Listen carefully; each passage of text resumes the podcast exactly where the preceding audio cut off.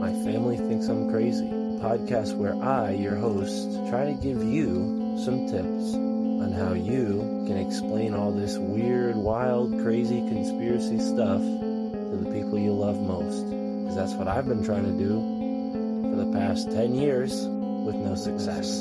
I've been telling everybody that our government is shady, but every time I do, my family thinks I'm crazy.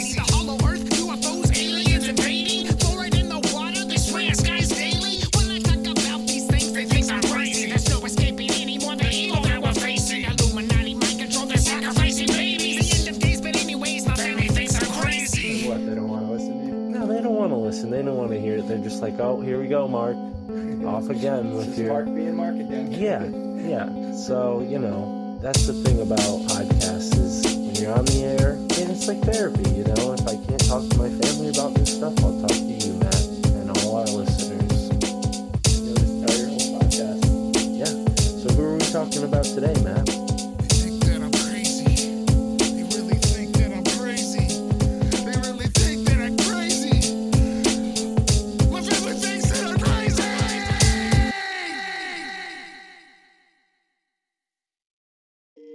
Seems to be the dominating control groups of today.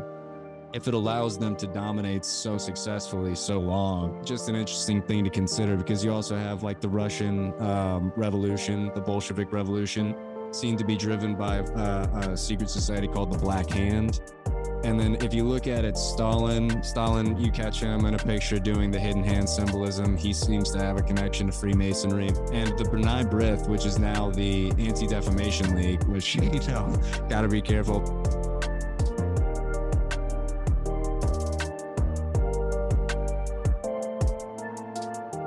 I was like, whoa, now I get it. Now I see like all this psychedelic art and stuff made a lot of sense to me right then at that moment. And I was like, okay, this is no drug. This is like way beyond like, this is the shit that they hmm. don't want us to know about. So then ever since then, I've been just exploring, you know,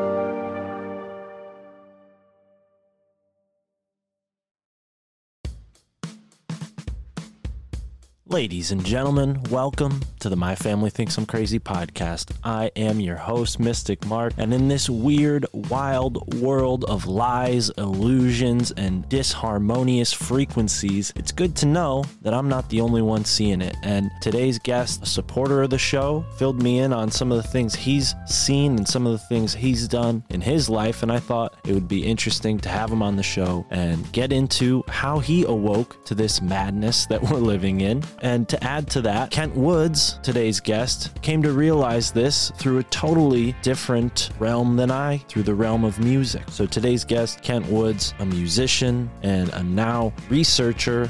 And here we are, folks, in the My Family Thinks I'm Crazy podcast 2.0. Shorter intros and extended outros. Stick around for the second conversation in today's two for one special. That's right, every Wednesday we're going to have an extended outro with a guest. And really, this conversation was a whole podcast in and of itself. If I didn't have as many episodes in the backlog as I do, I might have put this out as its own episode, but not to worry. Evan will be back for his own full episode. And I believe Evan is also a musician as well. So that's cool that they're both here in this same podcast together. So at the end of the conversation with Kent Wood, stick around for the beginning of a conversation with Evan D from the Occult 45 podcast, a new podcast that is coming to you through the same apps that you listen to this podcast on. Look at that. Go subscribe. The episode notes have all the links you need to follow up with the guests, Kent Woods and Evan D. Oh, and Evan D's also been on Zero uh, last year, so be sure to check that out if you're on Rokfin. And if you're on Rokfin, you know what I'm going to say. Check out all the My Family Thinks I'm Crazy uh, exclusive content there. We have a couple episodes, given that we have a backlog that are there that are not out on audio yet. And don't worry, Patreon subscribers, those videos will be available to you very soon as soon as YouTube lets me upload stuff because YouTube sucks. Uh, all the more reason to go to Rokfin. And here we are. If you want to support the show and keep this show on the tracks, join the Patreon and be grandfathered in to whatever membership platform we go to next. I am going to sweeten the deal for those of you who have been with us from the beginning, but I'm sure just like YouTube, our days are numbered on Patreon. So join the Patreon, get grandfathered into whatever happens next. Because, like I said, this is MFTIC 2.0, the My Family Thinks I'm Crazy podcast 2.0. We've evolved, and 3.0 is on the way. So, thank you for being here and enjoy this conversation with Kent Woods. And afterwards, Evan D.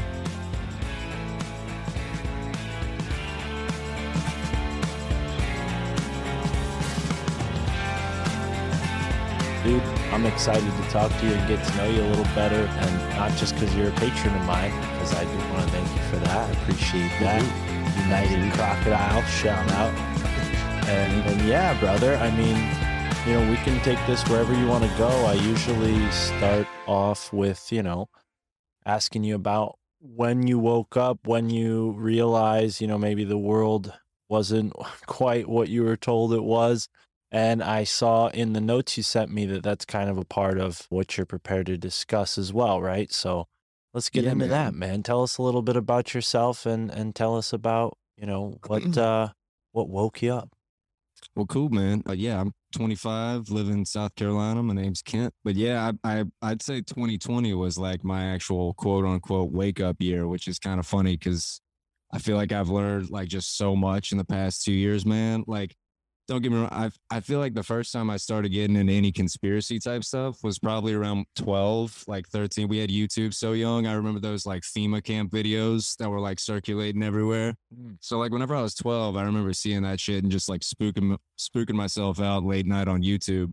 But like I just kind of put it in the back of my mind from then on, like up until I'd say really 20 like late 2019 so like around that time i was uh super into like the bernie uh, sanders campaign and like Same here. just yeah, just full on behind him. uh, Just because he was he was the only dude. Like at that point, I had had a little bit more of an awakening to how bad like corporate America can be, and has been historically. And so I was kind of going down that like light, light rabbit hole. And Bernie Sanders was the only guy like kind of addressing that. So I got super, super into like the d- ideas of democratic socialism. And then just as I started seeing a repeat of 2016 happening out like the same exact story almost in the primaries, I just started doing more and more research. And I think it was honestly like a Tim Dillon, like a Tim Dillon episode. He did like a live on YouTube and I just happened to c- catch it like late 2019 or early 2020 and he started like giving out all these names. I think he said the devil's chessboard by david talbot carroll quigley's tragedy and hope. And these were like books i'd never really heard of but he was talking about them in this like grand conspiracy kind of way. And that was honestly like the inception of me going through and figuring out like more of the serious levels to this yeah so i don't know if that's a good place to Yeah, no, and I, I'm curious to ask, you know, when music came into that for you, but I will say on the point of Tim Dillon, I used to like his podcast. I definitely recommend people. I don't know if this is only available through his Patreon because there was a point where he took older episodes of his podcast. It used to be called Tim Dillon is Going to Hell, right? That was probably what you you on uh, gas digital yeah, and I was into it then because it was like the only Gas Digital podcast that was talking about conspiracy theories. And all, in all honesty, the only reason I signed up for Gas Digital was because a kid I went to high school with and was good friends with for from middle school to high school is Mhm. on Gas Digital with Godfrey. So he's a comedian now, and I wanted to, you know, support my old friend and see what he was up to. And I ended up Right. like listening to Legion of Skanks and liking some of their stuff.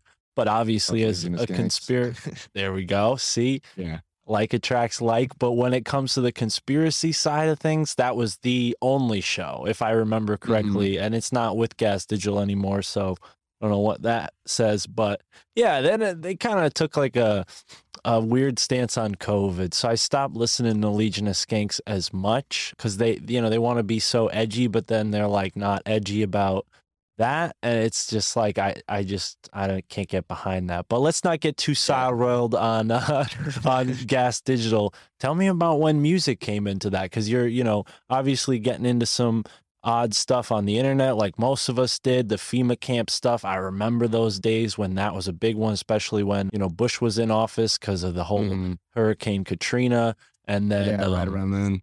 right, and then Barack Obama, a lot of disasters while he was in office as well. Mhm. But you know, where did music come into it for you? Because for me, music was a big eye opener. A lot of the songs I was listening to back then helped me understand what the world was really about. Well, I started playing guitar right around uh, 12 as well. So, kind of around the same time that I first started looking into, or at least getting on YouTube and finding these different videos. Actually, I started playing, it was like Guitar Hero that set me off on music at all, man. Like, I, I, had my sister's hand me down iPod whenever I was like 10, and that was like my limitation to music, whenever she was like Chingy and stuff like that.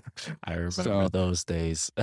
Yeah, man. So like up until 11, I didn't really have any idea of like the music that I like, but I'd always been like a musical kid. Like I'd done acting and like singing and, and I grew up in the church too. So that like ties into later on like a spiritual kind of awakening moment. But yeah, I went to church every Sunday from like very young until maybe like preteens, you know, and then we kind of stopped going as much. But I started playing Guitar Hero because like my cousins, I'm right around whenever I was 11. And then it just got to the point where I was like playing it so much. I had like the microphone set up on like, you know, ties hanging from my uh, ceiling fan and like playing on expert. And so I was like, at least they gave me an introduction into music and like, you know, a wide range of different songs and genres and decades. So from there, I got my guitar and just immediately started like playing as much as I could and like using, I didn't take lessons. I just kind of like used YouTube tutorials to like teach myself how to play different songs I wanted to learn. And yeah, man, I think if you could call like the music programming, uh, you know, kind of like all of the different stuff that you'll go through on your journey of like becoming somebody that likes music, just started going down, you know, and and that kind of took over anything else I was doing throughout like the end of high school, even. So Mm. right around the time that I started seeing any of these crazy videos, I didn't really give them much attention because that was also whenever I was getting into music and spending more time on that. Right. Well, and I I think there's totally a lot of honor in that, and I understand why a lot of musicians, you know, because I have a lot of friends that are musicians. I, I understand why they aren't so quick to like spend all their time learning about this stuff because Yeah, dude. you know, I was just listening to, and I, I mean, I think people should go back if they haven't heard this. This Chris Knowles interview on the Higher Side Chats where he talks about the song of the Siren, and he breaks Okay. down how it weaves through all these different bands, and and one thing that he said that really stuck out to me was like, you know, these entities, whoever they are, and this is all his theory. I really get behind it. These entities, they prefer influencing or possessing the lesser known artists, the artists that go and influence the really popular artists. So his Mhm. example of this is Elizabeth Fraser uh, and her group, the Cocteau Twins, which a lot of artists who, you know, Chris Bennington, or I'm sorry, no, Chester Bennington and Chris Cornell, you know, Right. big, huge artists who say she was an influence and then ended up dying mysteriously. So there's a lot of dark alleyways and corners of the music industry for sure. So Oh, you yeah, know, man. I, I definitely think like when you're in it, you know, you might not might not realize that. And when someone says it, you're almost like, hey, fuck you. I, that's not my experience. But then there's the flip side of it. And I think you probably benefited from this. I mean, past guests on the show, Marty Leeds and all the gematria stuff, which you're familiar Mhm. with. There's Right. something about music when you learn the scales, when you learn the chords, when you learn all the different mathematical sort of things about music it Mhm. has an effect on your mind. Would you agree with that? Like you kind of like you get leveled up, so to speak. Do you agree with that?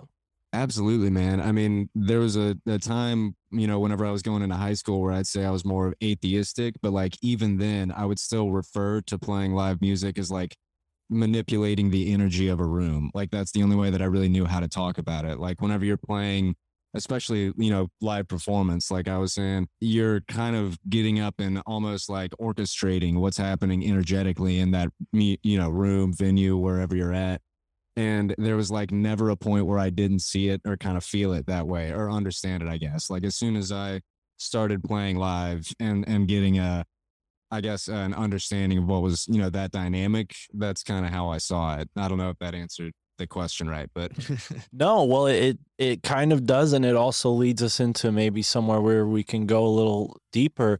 You know, the idea that music is used to, you know, manipulate in this mind control fashion really mm-hmm. isn't, you know, to me it sounds like it's a given like well yeah music's going to affect people. It doesn't that doesn't Right. ma- necessarily make it nefarious cuz you know there's music that inspires people and fills them with great feelings just as equally as there might be dark music that fills people with negative feelings or even programs them to do negative things. Now you know on that point you know have you noticed there are certain artists like using certain instruments? Like how deep does it go in that realm of like energy manipulation? Like is that something the average musician is cognizant of or do you think maybe you came to that awareness because of your other interests?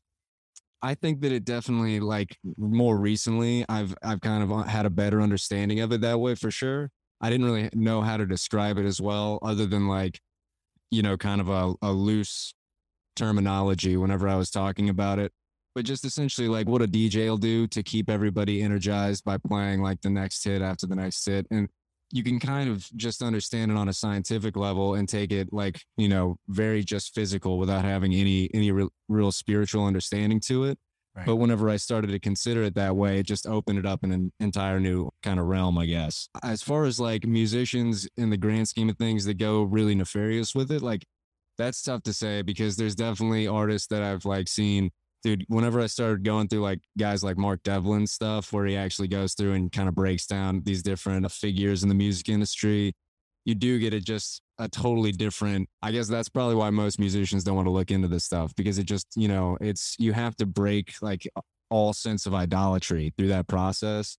And and it's people that you've held up on a pedestal. And I'm not saying you have to like then in turn go and hate them or like not listen to the music anymore because I think that that's the wrong way to do it but I don't know. For me, it's just like giving me a new perspective on what the industry might be as a whole, you know? Absolutely. I, I learned this, you know, through Santos about Led Zeppelin and all the symbolism and the mythology that they were playing on.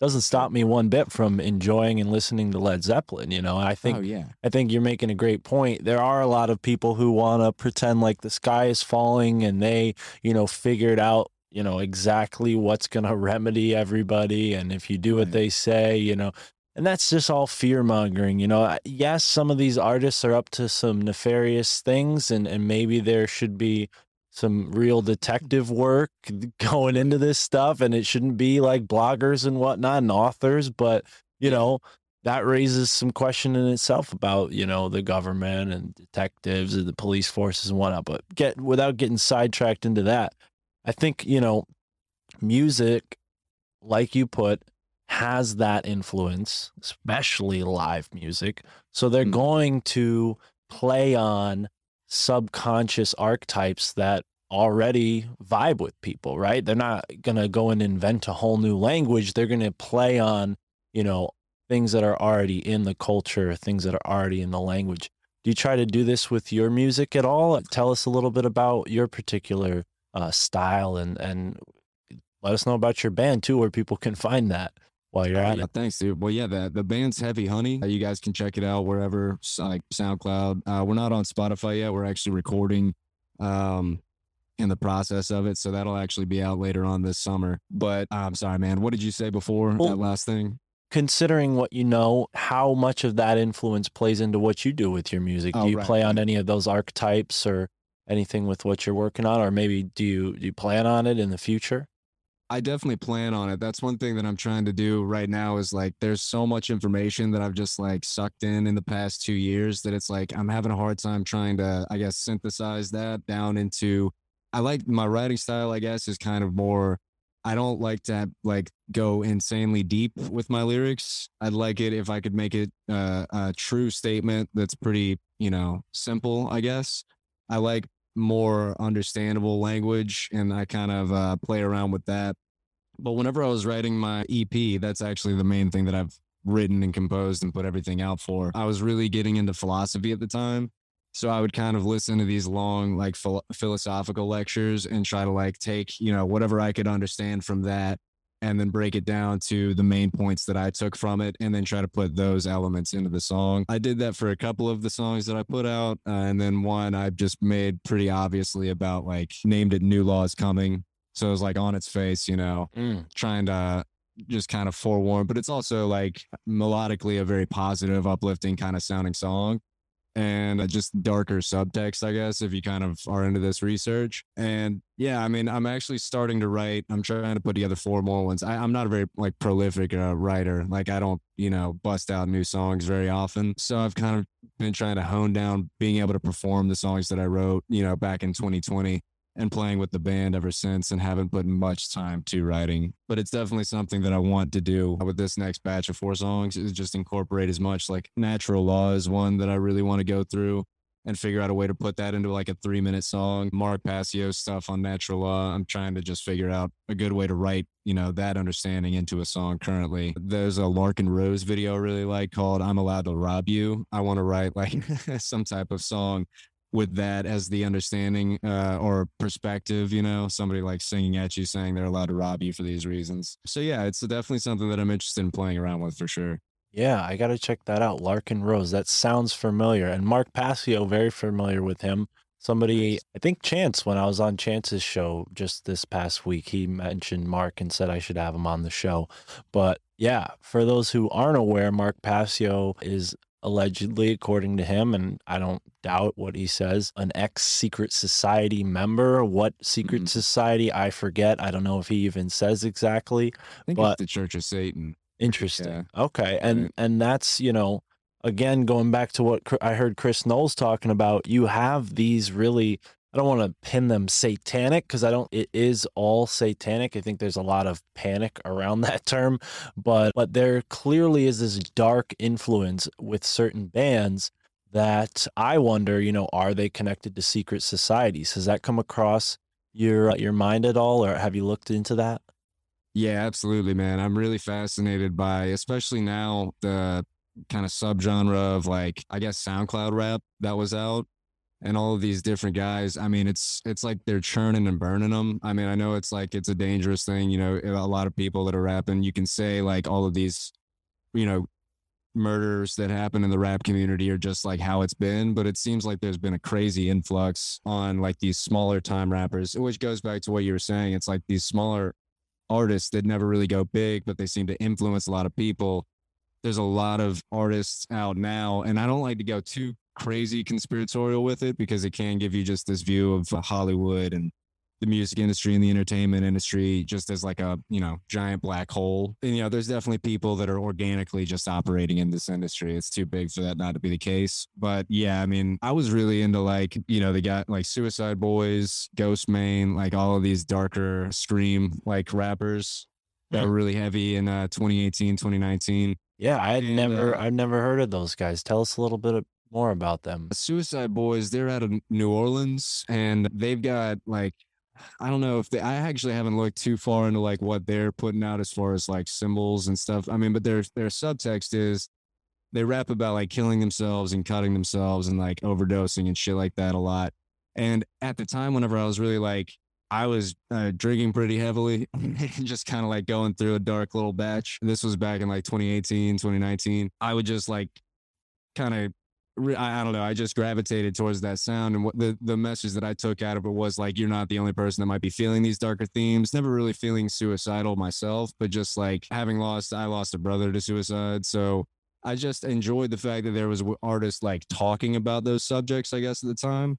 And going back now, it's like it's a very. I mean, you can definitely see how it would not be beneficial for somebody in that mindset it just kind of like entrenches you into that as almost like a culture of just like uh, I don't know low low energy you know what I mean and Yeah. uh, with guys like Ghostemane specifically not I don't know the guy I'm not saying anything about him he raps about like Anton LaVey and more like these cult themes he's got a lot of different like alchemical symbols and stuff like that so you never know what people are playing with in their spare time. You know, they could be on the darker side, like I guess the left hand path of things. But I mean, I, those symbols, like alchemical symbols, don't turn me away from listening to somebody. You know, Yeah, I agree. I think, you know, there's plenty of podcasts that have alchemical and occult symbols in Yeah. them and that's kind of the the point, right? But I, I think when it comes to these darker themes, you can't you can't always pin it on a, some sort of nefarious string pull, puller who's, you know, orchestrating these artists to do such and such.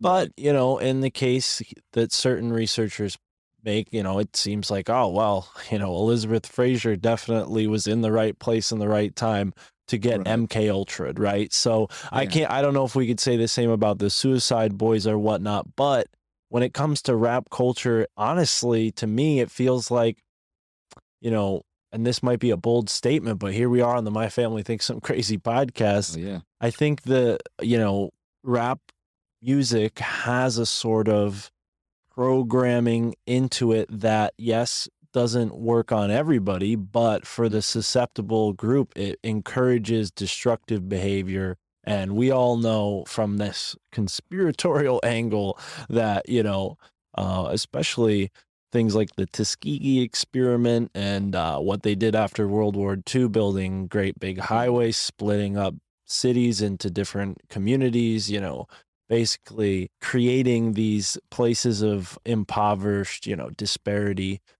And, you know, to me, it seems by design. So the rap music, you know, makes me think, oh, well, this is all by design too. But then again, it could be like part and parcel for what's already gone down in these communities, you know, and they're just creating music, like you said, expressing something that is really honest. Like you had a pretty hard experience there, obviously losing a, a family member, losing a sibling. So I don't blame you for finding music like that. You know, you, at times when we're low, we want to connect with others because you're right, you're not alone, you know, at all Right. and and sadly that does kind of spiral into something destructive for some people but at the end of the day you know ultimately music is supposed to empower us right we want to we want to feel empowered when we're listening to music that's at least what i take away from it but you know what do i have to say? You know i'm just uh crazy old mark over here. So i gotta ask you ken you're you're you're looking into all this stuff.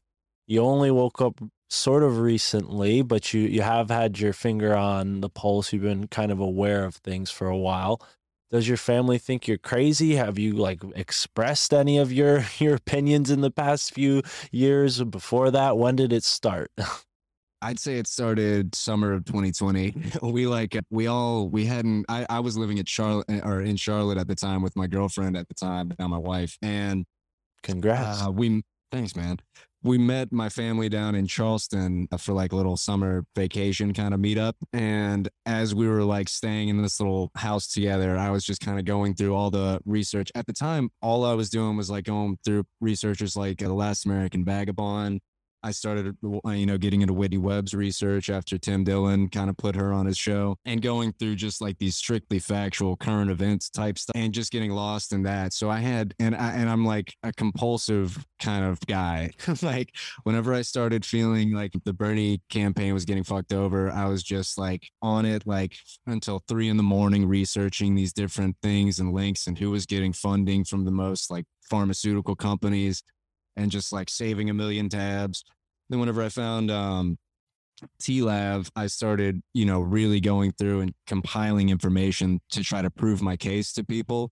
And I was posting like crazy on my Facebook at the time and just every day a new thing, trying to compile information from TLAV and just like share their links out.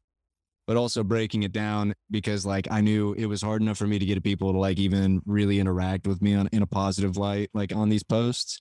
So I would try to just give them the links and if they chose to go through. And some people actually talked to me later on and they're like, yo, I looked into that. That's pretty fucking wild. But yeah, so that summer I was talking to them and I was just like, listen, it's a track trace database society coming at us like hardcore. You guys got to watch. Like, trying to let my sister and her fiance at the time and they just weren't about it they really didn't think it was the case they were pretty pretty sold that you know covid was that as it was being described. My dad was the only person that would hear me out but then i remember i had uh you know we like i talked to him some other time and just went through uh, as seriously as i could like what i saw the future in like 2050 at the time i had a pretty grim uh, outlook of everything and so I just tried to spell that out for him as succinctly as possible. And, you know, he thought, well, that's a that's a horrible way to think about the world and just like wouldn't really go there with me.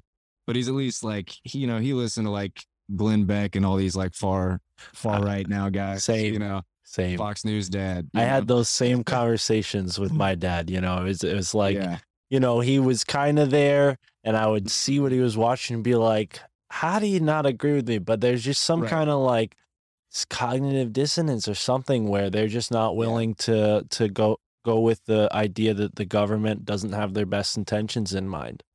Yeah, or even you know just that degree of separation from where it's like, well, it's not like this nefarious conspiracy. It's just like the failures of government. Right. Right, Uh, right, right. And so there's just like an easy way to chalk it out for people that have just been like, especially watching and reading guys like Bill O'Reilly and people like these political theorists that are just like dressing it up with jargon and terminology that like, Well, and that ultimately just confuses because that's where folks go. They go, well, the system's broken. We need someone else to fix it because I'm too Yeah. busy with my nine to five and all the stuff I've done already, you know, so I'll Mhm. just make my vote count. And then they end up going to these talking idiots to get their opinion informed, you know, and it's just, yeah, it's a vicious cycle that seems to be manipulated, in my opinion, you know, and clearly Yeah, you, you realize that. I think podcasting has become uh, a great, you know, tool to inform and awaken. I just wonder when they're going to get a podcast that the geezers are going to get behind, when the boomers are going to start listening to podcasts. What's it going to be?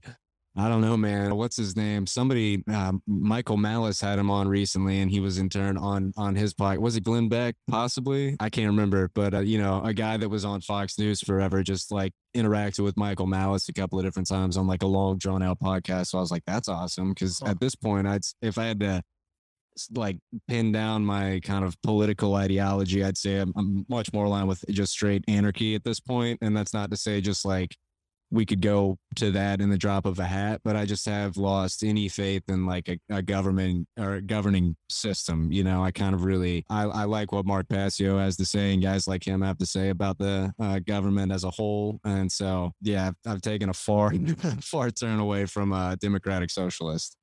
Yeah, I I feel you, man. I luckily, you know, as much as I gravitated towards that stuff, I never like really committed to anything in that vein. Like I was uh, part of like Citizens Campaign for the Environment, but I was in it Mhm. for a paycheck. Like I didn't really, you Right. know, I didn't go too far with the political side of things, and I'm glad I didn't because in hindsight, a lot of those organizations seem a little suspicious and and yeah, man, I, I definitely felt like I was a ping pong ball getting like knocked between being left and right. But ultimately, you know, I hope to make this like clear with the podcast is like we're really anti-political. I don't know. I mean, I'm I'm anti-establishment.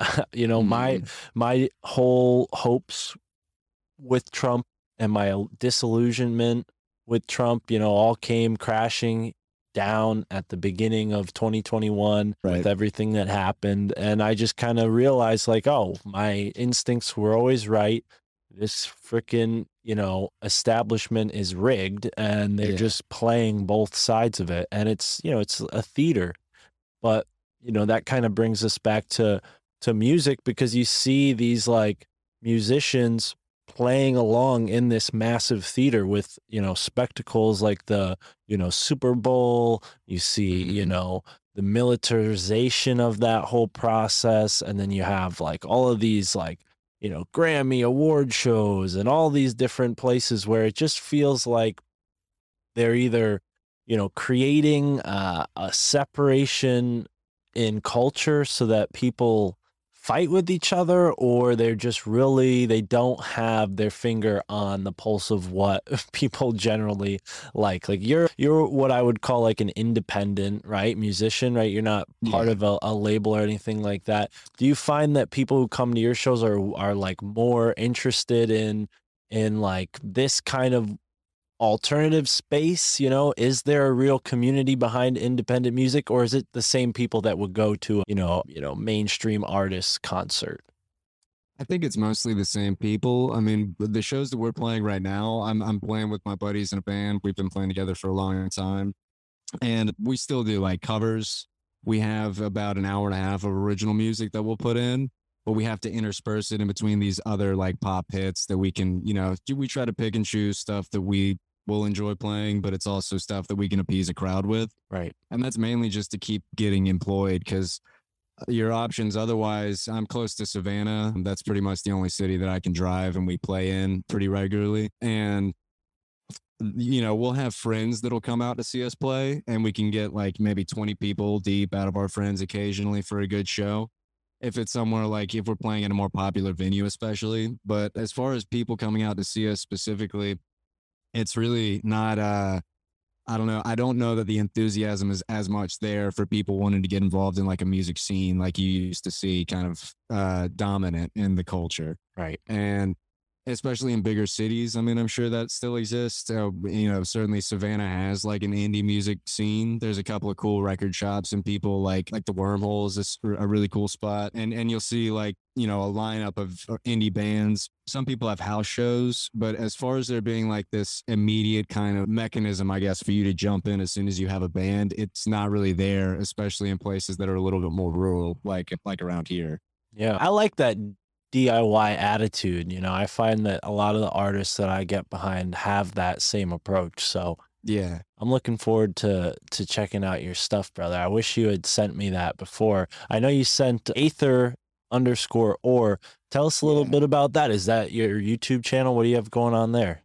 Yeah, so at a certain point, I just felt like, all right, I'm learning so much. I have to have like some type of outlet to to start putting these. And I've made a couple of videos where I've played around with like being on camera on the microphone, trying to like go through different things I've been researching. Excuse me.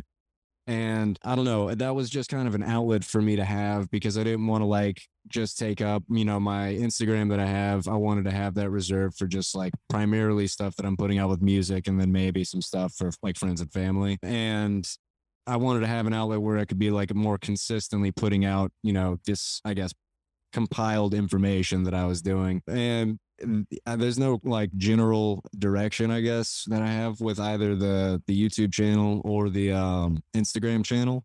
I just kind of whatever I'm looking through at the time, I might be spurred to make a video in the moment. Like I made this video and I think it was back at the end of 2020 or just like at the beginning of 2021 and I took an excerpt of Mark Passio talking about occult indoctrination techniques, and it was from his uh, presentation. I think it's the Cult of Ultimate Evil presentation. And so I took that and I was listening to it while I was like riding in the car, and then I was like, "Damn, this is pretty much exactly what they're doing to people with like." Everybody's got to stay home and the mask and everything. And it almost seemed like whenever I really compared it, I was like, oh man, this is a wide scale cult indoctrination with like keeping you isolated, keeping you afraid, keeping like rigorous schedule manipulation. All, you're exhausted. And so it was all these things. And so I tried to take that and break it down and just like use stock footage of like COVID stuff and made just like a little edit video with him talking in the background. And as that plays out, trying to get people like visually to tie the knot themselves. Cause I feel like that's the only way that you can really get people to wake up, I guess, if, if there was a technique, at least in my, you know, No, two years of experience. Yeah, no, I was just talking to uh, a guy, Donut, who has a, a very popular YouTube channel, the Donut Mhm. Factory. Shout I out. Yeah, very cool guy. And uh, he he said the exact same thing, you know, that you need this sort of visual medium to really express some of the ideas. But going into some of the things that you've been researching, you know, not just the massive indoctrination, as you put it, I, I like that. I think a lot of people have been talking about that lately. It's pretty obvious with the masks, you know, Yeah. Masks have always been a part of rituals going back to even ancient times. So, you know, you're talking about secret societies in the notes you sent me. What have you been Mhm. looking into with secret societies? You said that there's something that unifies them together. Yeah, well, I'm really fascinated. Like the more that I look into them, and I, you know, the more that you look into not just secret societies, but just like fraternal organizations, sororal organizations. I guess they could all be, you know, widely defined as secret societies, but just there just seem to be more and more unifying like elements. And it seems to me what I've like deduced from, you know, the research that I've done and two years on it. uh, Granted, I've, you know, standing on a bunch of people's work. So like what I've put together is not really anything that I've personally gone and dug in archives for. It's just seeing, you know, around the same time, if you even go back to just like the Adam Weishaupt story of him starting the Bavarian Illuminati, I think maybe that was in 1776. I can't remember exactly what time frame, but only a hundred years earlier, you had a guy named Sabtai Zvi or Sabbatai Zevi, and he was operating in kind of like the Turkish Ottoman Empire era. And that was in 1666. He proclaimed himself like the Messiah of kind of this, you know, his own huge. Uh, for the story goes, he amassed like a million of uh, European and Middle Eastern Jews at the time into kind of this inversion of uh, the Kabbalah, where they would just kind of specifically. Uh, Robert Zephyr has a book on it. Well, let's let's let's give people a little bit of a- you know we'll take it from from Wikipedia, so take it with Mm-hmm. a big grain of salt. But it says Sabbatai Zevi was a Sephardic Jewish mystic and ordained rabbi from Smyrna, Turkey. So yep, and then got it there, and then who was active throughout the Ottoman Empire. It says though that in 1666 he was around. So that puts him before Adam Weishaupt's time, but I don't Right. doubt that there's a connection or at least maybe an influence because, you know, a lot of that stuff from the, you know, Ottoman Empire and whatnot was very connected to everything going on with the Bohemians in Germany where Adam was. Yeah, so I, I think th- what I think is the connection would is a guy named Jacob Frank, who's kind of I think the initial like founding of like the Frank man is it the Frank the Franken School? I can't remember. There's some educational organization, the Frankfurt Institute, maybe I, I can't remember, but. Jacob Frank, I think, had some type of connection, certainly with different people that Adam Weishaupt was operating with. But there seems to be a connection with Jacob Frank and Adam Weishaupt. Okay, so I see what you're saying. So he he claims to be the reincarnation of Sabbatai Zevi. So that's where that connection comes in. And he's yeah, he's definitely around during Adam Weishaupt's time. Cool. Mhm. I'm with you. Keep going. Uh, So yeah, so where was I? Yeah, so around that same time, they're both operating to start this, you know, network of. I guess to me, it seems like almost a resurgence of whatever the uh, the Jesuits were initially, whenever they started up, because they're an earlier organization. Okay. Um, but they seem to take a lot of influence, and I think Adam Weishaupt was a Jesuit as well. so his group um, was the Frankists. I think that's what you were looking for before. So the Mm. Frankists, and he was an influence on Adam Weishaupt.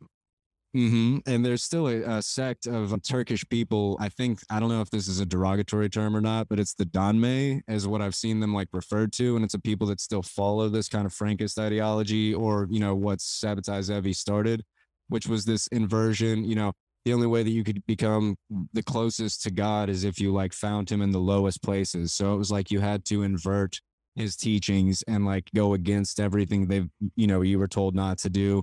Hmm. You know, they would they would do things opposite of what the the Torah told them or all these different holy books. And there was a point where, you know, he was either I think it was the Ottoman Empire. The Ottoman Emperor said, you know, he was either going to kill he was meeting with uh, the Ottoman Emperor and he said he's either going to kill him or he's going to convert to Muslim and like denounce Judaism in front of every all of his followers. And at this point, he had amassed like at, at least a million people. I, I'd like to go back and I don't want to, you know, be incorrect about the numbers, but a large following. And he did it point blank. He just converted to to Islam, you know, that moment. And what he told his followers later was that he would still practice all of their teachings in secret, but just to wear another religion as a mask, essentially. And so this idea is very reoccurring in a lot of different things, even like just basic secret societies that we have nowadays in America of acting like this externally, you know, one thing, but also, you know, being very devout in your practice, you know, secretly. Agreed. Yeah. I mean, I was thinking when you were bringing this up of someone I looked into recently who kind of did the same thing. His name is Theodore Roos, Albert Carl Theodore Roos, and he Okay. basically participated in an attempt to revive the Bavarian Order of the Illuminati that Adam Weishaupt started when he was in England, and he was friends with a couple characters who were Rosicrucians and a part of the Hermetic Order of the Golden Dawn, which we all know Crowley had some connections to and learned a lot of stuff from before starting his OTO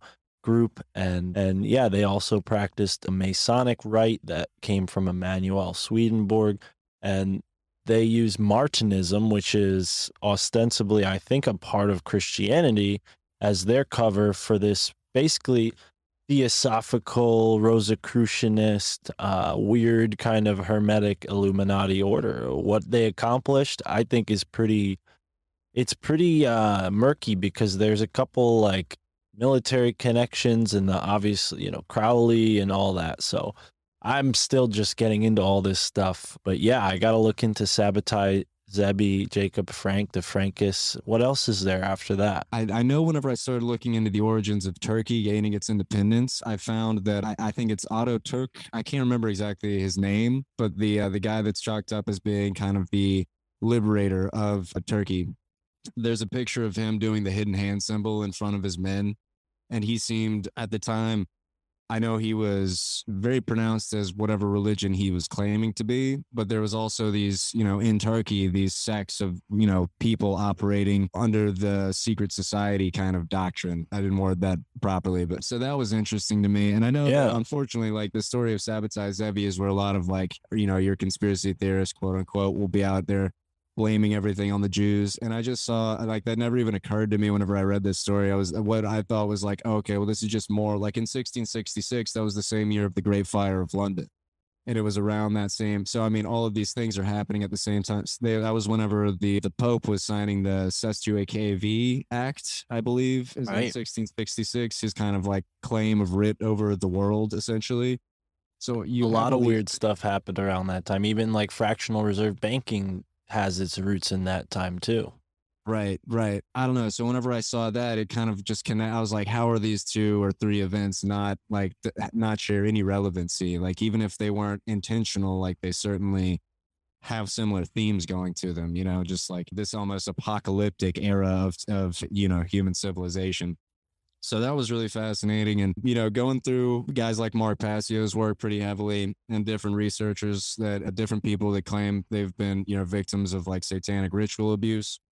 You see this connection of just like people that didn't operate. It wasn't just the satanic church. It was like there was doctors and lawyers and politicians and all of these people you wouldn't expect to be at these meetings and they were all there operating together and it almost seems to me that just being in a secret society, if you look at it statistically, there's statistics that show like most presidents, most, you know, businessmen, most of the Fortune 500 people, all of these really successful people are just uh, statistically hired to be in a secret society or have passed even in a fraternal organization, if nothing else. But to me, that just provides a degree of separation from your basic uh, society, you know, human population as a whole. And that's all they need to start bringing people higher and higher into the ranks. All they need is somebody just to like show a little bit of interest in a secret society in college. And then they'll take them from there and kind of, you know, if they're a person that thrives in what they're trying to get them to do, they can selectively lift them up into the higher and higher ranks. I kind of went off on a tangent there. Sorry. No, no, please keep going. And I wonder, you know, if this connects to what you were telling me in the notes there about, you know, certain, we'll call them like dictators, but particularly guys like Joseph Stalin and, and Adolf Right. Hitler who have done a lot of death and, and damage. And curiously, those same people that talk about, you know, the Jews do everything, they also tend to like get behind figures like that, like Hitler, Yeah. you know. So it's it's interesting. Like it, it's totally rocky rocky water, you know, like when you talk about this stuff. So if anybody's out there listening, just know that you know, Kent and I, we're just armchair researchers here. Like, we don't Yeah. have any stake in this. We're just talking at about all. stuff that we've heard, and we hope that people learn something that would make them, you know, go and, and figure it out for themselves. You know, we're not, Right. we're definitely not making any conclusive statements about any group of people, but just by talking No. about this stuff, right? So, Yeah, absolutely. No, I mean, and I, you know, no hate at all towards anyone for me personally. It's like even Right. the people that we don't obviously are not fans of. I'm not out here like just preaching hate and, you know, constantly being down on them. But yeah, going back to so just and and it the thing that did it for me was like, okay, I see people wanting to pin it down on just like one group, like the Jesuits or like the Jews or, you know, different it's the Chinese, it's the CCP. And to me, it's like it makes much more sense for it to be like an overarching kind of mechanism of uh, different factions working together as like a head of control center. You know, I- it's like an um, the shape of an umbrella really defines it for me. It's like at the top. So you, have, I mean, that's obvious. It's the shape of a triangle, but just like, I don't know, the more that I started researching secret societies, every single culture really has this phenomenon go through it. And it's really fascinating. I've been going through uh, China a little bit more lately, and they had the White Lotus Society, which for the longest time under like the more dynasty kind of era of China, it was, you know, always the uh, lower class that was in these different sects of the of the secret society, the the White Lotus. And whenever you have guys like Mao Zedong rise to power, they're using their connection in this underground.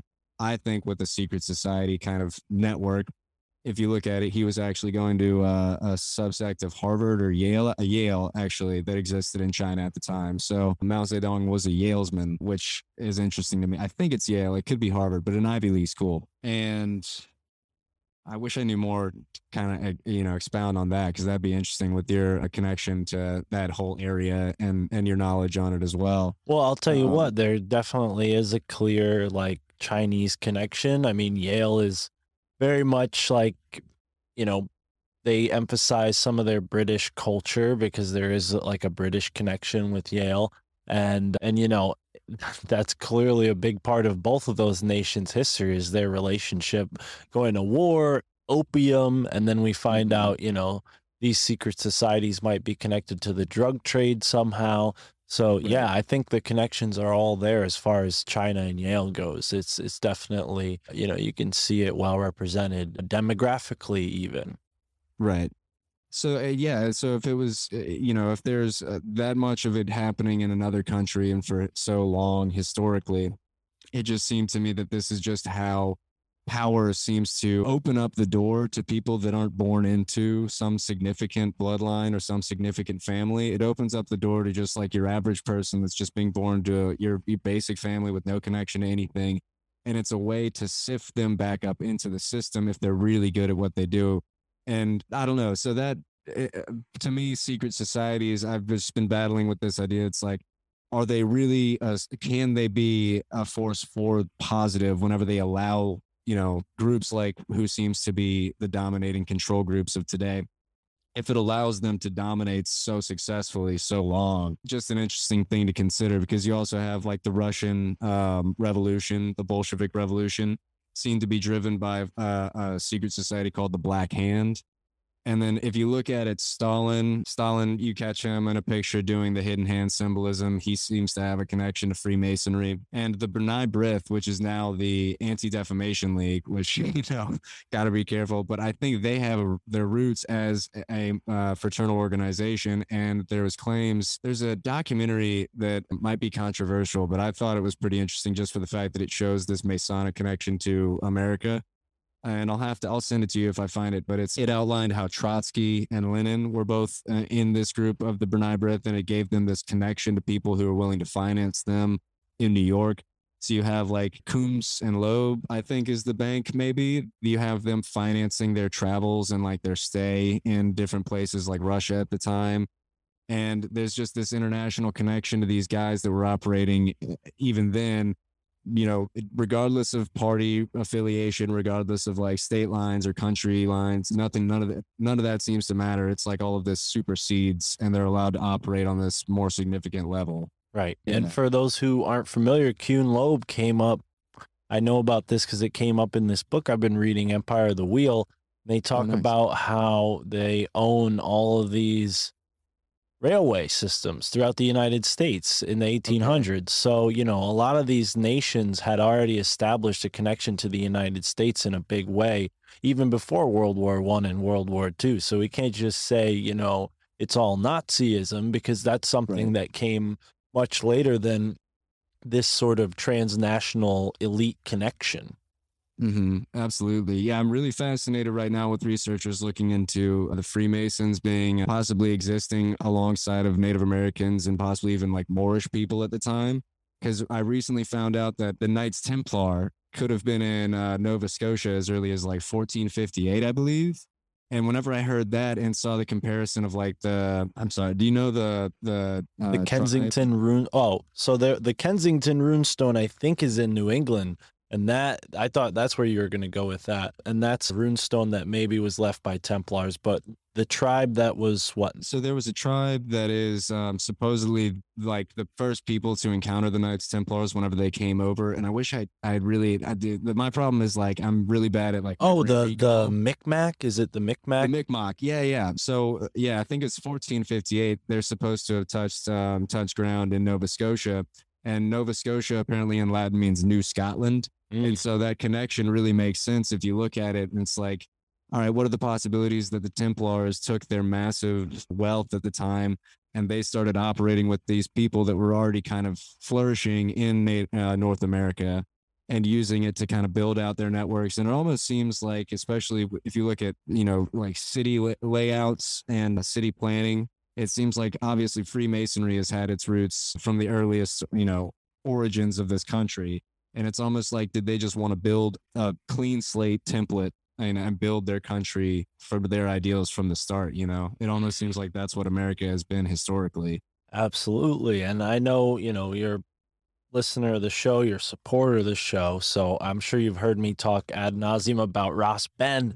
So if Yeah. you haven't picked up his book yet, ah, excuse me, I'm drinking acai, and sometimes those little berries get like stuck Yep. in your throat. Jeez. Little seeds. Yeah. So, but Ross Ben's work on that is really fascinating. I myself haven't gotten through his book all the way, but it's definitely on my short list of books to finish. But yeah, man, Have to check that agreed. I think all of that's so fascinating. And, you know, again, another person I talk about all the time, Michael Wan, with our show, Your Handbook for the Apocalypse. Yeah, I've been enjoying his stuff lately. I was a guy that I was like just recently getting into uh, from y'all's podcast. So Yeah. Well, I'm sure. Excuse me. there I'm sure go. you know that all of that stuff is is very much a part of Pennsylvania, but you know that Mike can only research so much. You know, like he can only research so many areas, and you yourself, you're down there on the 33rd degree in South Carolina. so just shy of it. Yeah. yeah, I'm excited to see, you know, as your research progresses, how you apply it to your local landscape. Have you looked into your local area much more than than that yet? I, well, I just recently realized that I'm like two hour, like an hour and a half north of Jekyll Island. So I'm really interested in like taking my wife out there one day to kind of like go out there. and see what we Yeah. Just kind of, I really like James Shelby Downard and Michael Hoffman's hypothesis of this like geographic like research where you have to be in the location to really feel and understand, you know, to garner more information, I guess. I I'm looking on my soundboard right now because I thought I downloaded a little bell noise because we just have we just had one of the most killer synchronicities of 2022. So we're gonna do this one. We're gonna go out with a fucking bang. So so shout out to Joey Diaz.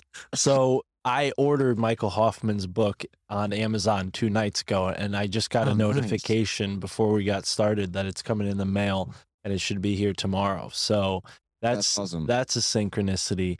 And yeah, I agree, man. I mean, I'll tell you, I'm sure you might have heard me talk about this as well, but going to the Susquehanna River before I met Michael Wan, there was something that happened. And I talked about it with him when we first had our conversation, episode 20 something of the My Family Thinks I'm Crazy podcast that you're listening to right now, folks. Thank you.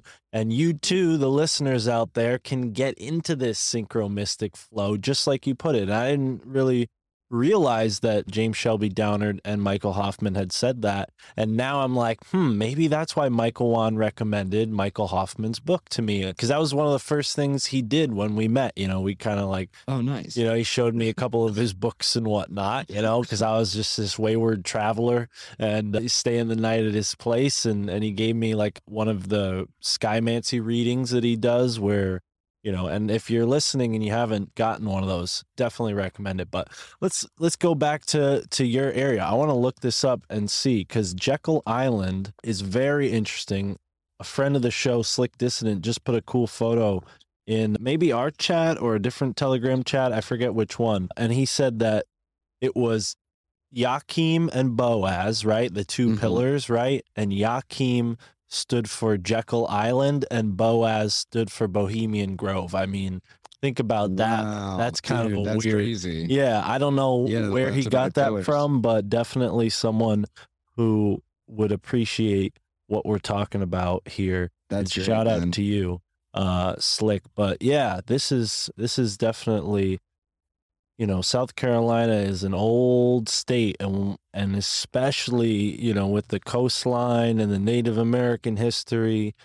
I'm I'm excited to see Star what you get too. into. Star forts, where are the star Star- forts at? just kind of uh spun or just randomly man like my high school history teacher like he, he- my mom still works at that school. I went to like a crazy small school. Like my graduating class was 27 people. So like I went to a school of like 500 people for 14 grades. Like it was, you know, out in the sticks. Right. And uh, but yeah, he's he got in touch with her and just like randomly like gave me this book that he had. He he like collects antiques and stuff like that, and he's a really you know into history kind of guy. But he gave me this book called Architecture of Charleston from 18 something until like 19 the late 1900s.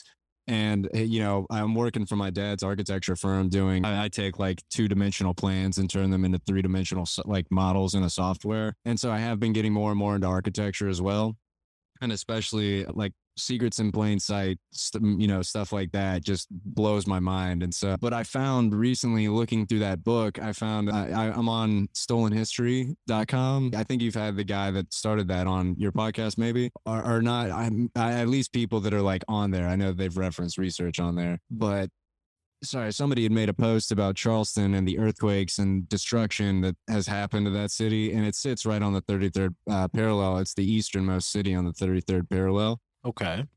And so, oh, sorry, right, real quick, going back to the book, my teacher gave me that book, and in it, whenever I was looking through, I found an old picture of Fort Johnson or Fort Jackson that was right there in Charleston. And it was depicted as a star fort. And I had never really seen it as that before. I don't know if that fort still exists even, but you know, I'm interested in going to that location and being, you know, looking to see if anything's still there. Yeah. Um, well, I found a picture of it and it's definitely Star Fort.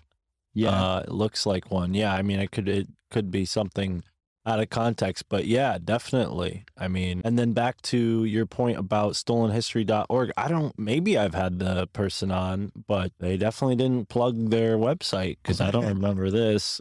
But have did you find it though? yeah, I'm on it right now. Yeah. It's a cool website, man. People Agreed. people post like good good research on there. So like I took the it's kind of like a universal calling is like you randomly got this book from your professor. This Mm. person has this really interesting post on the destruction of Charleston.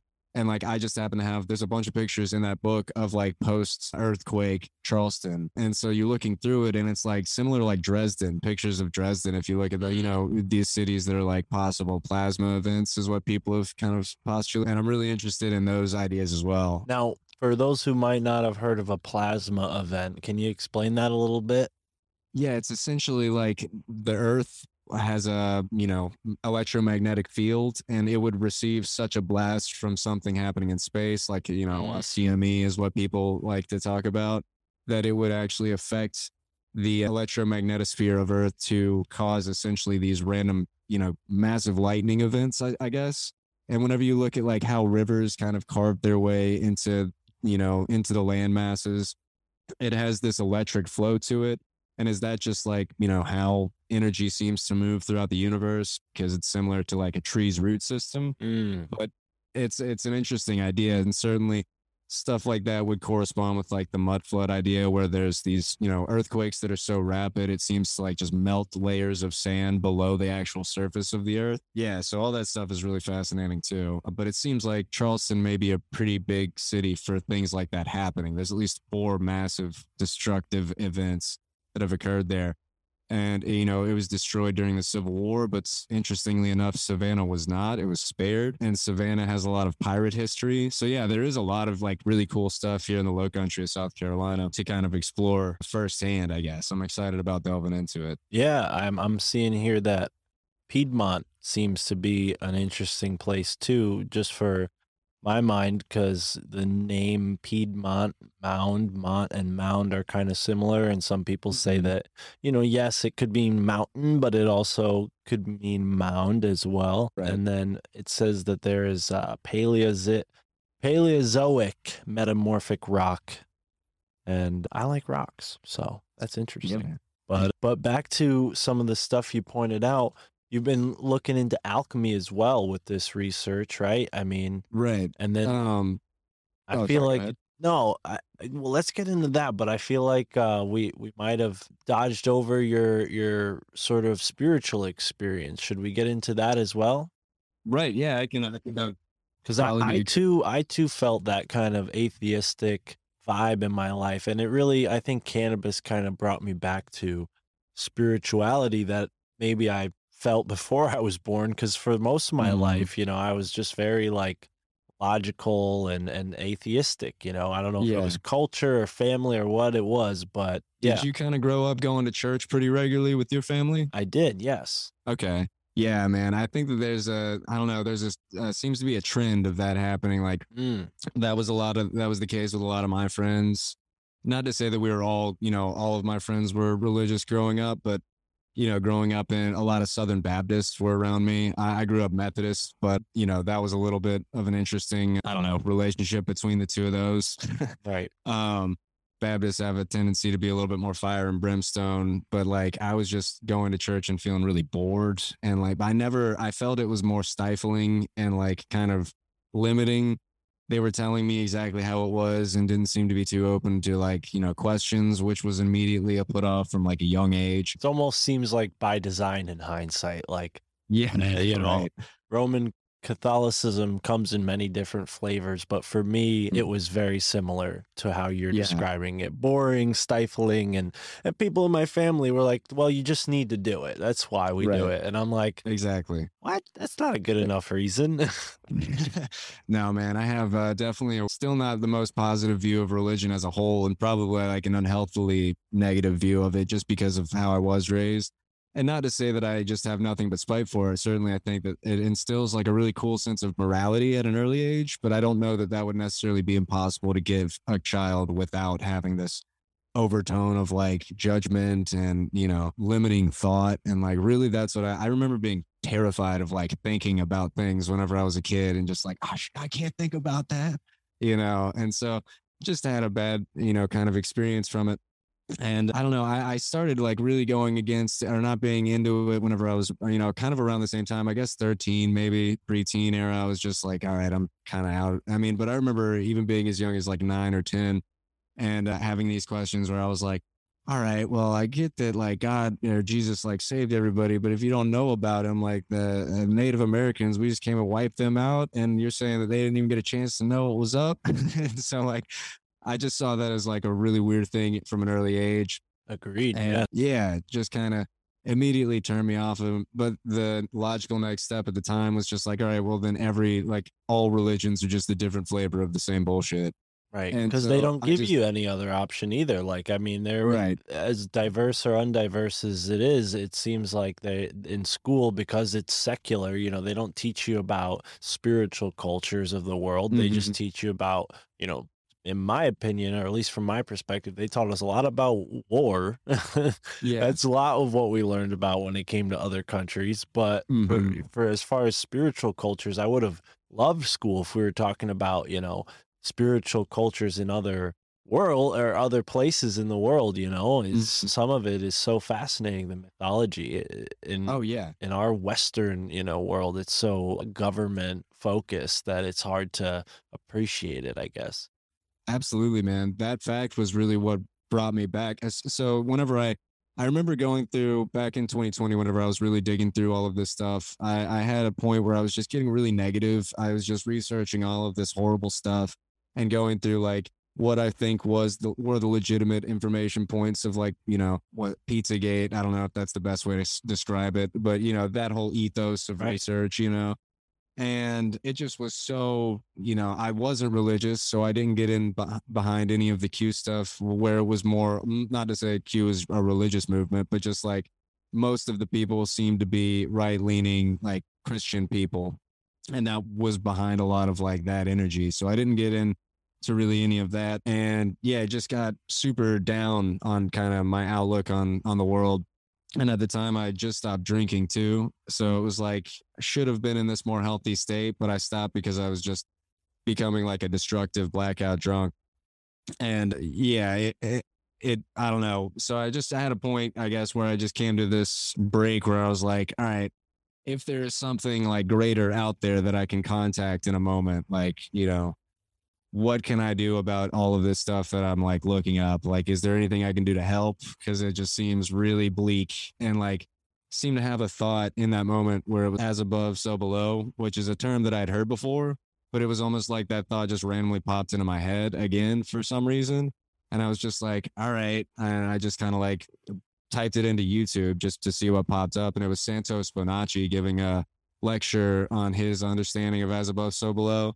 And I remember just like, you know, being at this point where I was just like, I'm just interested in like whatever I can get from this experience that's happening. But it was yeah, a moment where I was like, once I thought had that come into my head, I felt like this just deeper connection than I'd ever really felt before. It almost like just brought a tear to my eye. And so whenever I was looking it up and understanding what Santos was talking about, it was just like this. He basically goes into the idea that just like we're in an infinite repeating loop and like, you know, everything is going to eventually equalize. Even if it's really bleak now, it's going to be better later. And that's just going to keep happening. And whenever I was thinking about that, it just brought me this like really great sense of peace and ease that I had never really had before and it seemed more religious than like any experience I had ever had in a church. And it was only with me and like my interpretation of some person's work on YouTube.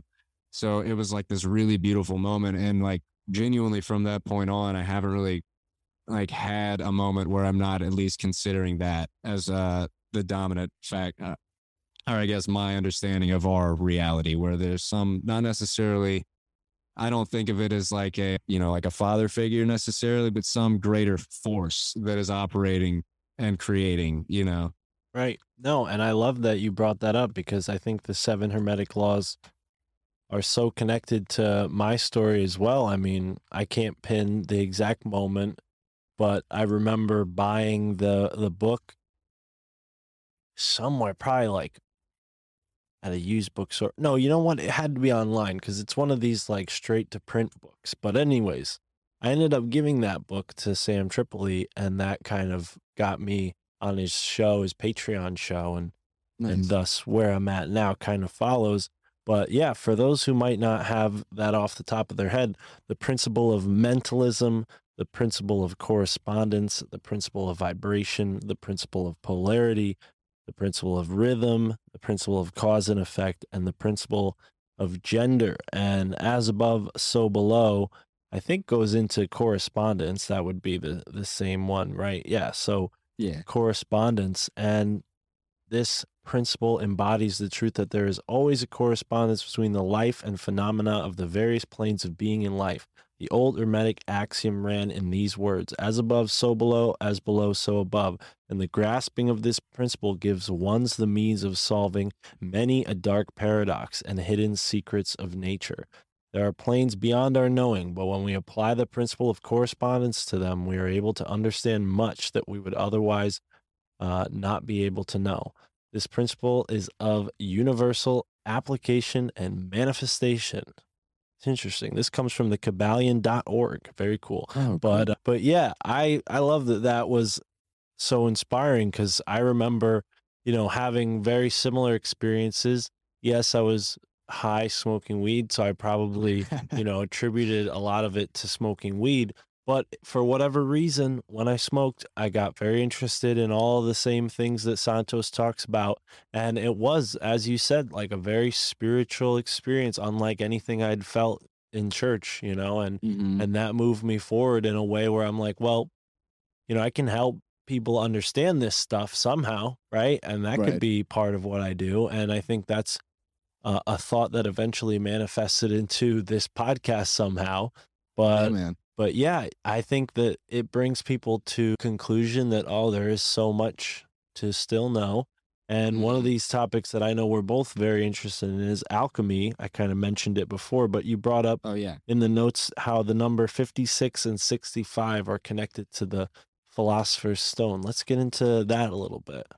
Yeah, man. I actually put together like a little presentation thing we can flip through. I don't have to like go into it too deep, but if you're interested, I could throw it up on the screen just to flip through it for you. Absolutely. Because I was just trying to syncretize like a bunch of the information that I liked. I, I was going through Gematria pretty heavy, and I still think that it's my view on it is that it's like a vital like piece of occult knowledge to kind of have an understanding of but people do have a tendency to take it into this place where it's unhelpful so i'm not i'm just gonna say that but yeah man let me let me know whenever it's kind of good to go Now, before you before you get into that, clarify on that last point. I want to know what you oh, mean Oh, yeah. by by so when it can be unhelpful.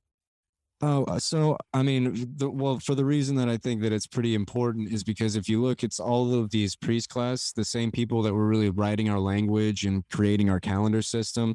And there's a book called The Esoteric Origins of the Alphabet that goes into like kind of how that was all, all worked together. And so it seems to just have this undeniable pre planning into our system of knowledge. And I think to say that it has no like use in kind of, you know, decoding messages that might be going on within the occult is maybe a little bit limiting, but also there is an easy, you know, you can punch in uh, a number and go through the Gematrinator website and you'll see a bunch of phrases or names and you can just go through those and like until one that lines up with what you're trying to say. Or uh, here's a perfect example. So like Kent Wood's music is how like that's my YouTube, my Instagram, like all of my stuff. And if you use Gematrinator and just type in Kent Wood's music and then Society of Jesus, they have the exact same gematria in like all of the four main ciphers. So like early on, whenever I was getting into gematria, I was like, all right, that seems like such a coincidence that maybe this is all bullshit. But then I keep digging into it and I'm just like, all right, no, that's just like the weirdest coincidence that that could have happened with me being interested in this research. And I think that if anything, it was like kind of a synchronicity that told me like, okay, you have to overlook like some of this. This isn't a dead giveaway. You can't be like that person into their video at like 133. Oh shit. And you also, I think it's unhelpful to like punch in phrases until it's, you know, comes to some and use all these different ciphers until it comes to some final conclusion. It's just people can write their own narrative really easily. And I've been guilty of it in the research myself. Yeah, Um, I think that's why gematria, as interesting as it is, it doesn't always like make for you know a great case for something because uh, unfortunately, so many people bring their own theory mixed in with gematria that maybe yeah. you know the mistakes that they make aren't obvious and then people think you know certain numbers mean one thing and then it goes and it's like totally different if you do the math so i see what you mean there is a lot of like fudging the numbers possibly going on or people just Yeah. reading too far into something hmm Or just yeah, or taking it to. But I mean, I really did. I think uh, Zach Hubbard. People probably know him if they know gematria. He's like the best guy I've seen on putting out how it relates to like current events and news. And he's also done really good research as far as like if you're trying to see how this is being encoded into different things in pop culture. Now, is every single example he's ever given like obviously something? Well, I mean, it's not going to sell every person, which is why, you know, I, I- he gets into like the sports stuff, and I, I can't really follow it as much because I have no like understanding of sports in general. So, uh, same here yeah, but not not to comment on any like. There's just people that like I think use it well to point out information that is seemingly valid, or or just obviously important. And whenever I was going through his research, he was finding all of these 56 connections, the number 56, and how that's uh, Society of Jesus equals 56 in one of the ciphers. And I try to stick with just the four ciphers that that website gives you if I am going to look into this stuff. But this might actually be a good time to pull up this image. I have like a list of all the things that he had found during 2020 that were like really important to what was going on with the narrative for COVID and the number 56, you know, kind of encoded in all that. So Society of Jesus is 56. Black Lives Matter is 56. you want to share the screen do you have uh Oh, yeah, yeah. Sorry, man. Worries see. Multiple. I just go. How do I do that? Sorry, man. I don't really use uh, Zoom too often. no worries there should be a button down at the bottom or you can hit alt s on your keypad and it will or your keyboard and and that should work Oh, here we go. Nice. So yeah, can you see that now? Oh, very cool. Yeah. So yeah, this is just a, a list that I threw together, just kind of show the relation, or at least how many different words I was finding that seemed to have a correlation to what was going on in 2020. And Zach Hubbard, you know, most of the numbers that I've seen here, and that's what's spun me off. But it went in a different direction than I was thinking initially, because for a while I was just using this as a way to associate things with the Society of Jesus exclusively okay the number just seems to have a little bit more significance after watching Scott Onstott Secrets in Plain Sight. So, yeah, I mean, let's see. Some of these words I just threw in there just because they were interesting. They weren't necessarily about, uh, like Freemasons is 56, but it's in a different cipher than the ones that were, you know, kind of contiguous with the 2020 theme right coronavirus 56 so i mean he did some pretty interesting work on that. And I found, uh, you know, I found this article that said the 27 Club is a myth, 56 is the bum note for musicians. And it, if you see this graph, that that blue number is 56 and 27 is down here. And that's just like the rate of which musicians and popular musicians, I think they, they did a statistical analysis on this article that I found. And I was like, wow, that's pretty interesting. And he gets in Zach Hubbard work or his work deals a lot with like these sacrifices that seem to go on in the music industry. Right. And uh, I find that interesting whenever you look at how many people are dying at these like occult numbers of significance in 56, seemingly to be one of the most as far as of you know alchemical theme goes. Do you want me to kind of tie it tie it into that uh, Sure. with this? So like this is all from uh, Secrets in Plain Sight. If you guys are interested, it's like a three hour documentary, but I just took excerpts for, that were you know relating to this. So like the Washington Monument is 6,660 inches and that equates to 555 feet. The, you know, Pyramidion at the top is 55.5 feet and that's 666 inches. This is interesting. He was going into Scott Onstott was going into how the the kind of Osiris Horus myth. I'm sorry, I'm trying to like stay on it, but so what he was saying is the We're the looking at the the Washington Monument here with Vesica Pisces, right? Oh, right. Yeah. hmm So he was saying that if you take the two, there's two overlapping circles forming a Vesica Pisces around the Washington Monument.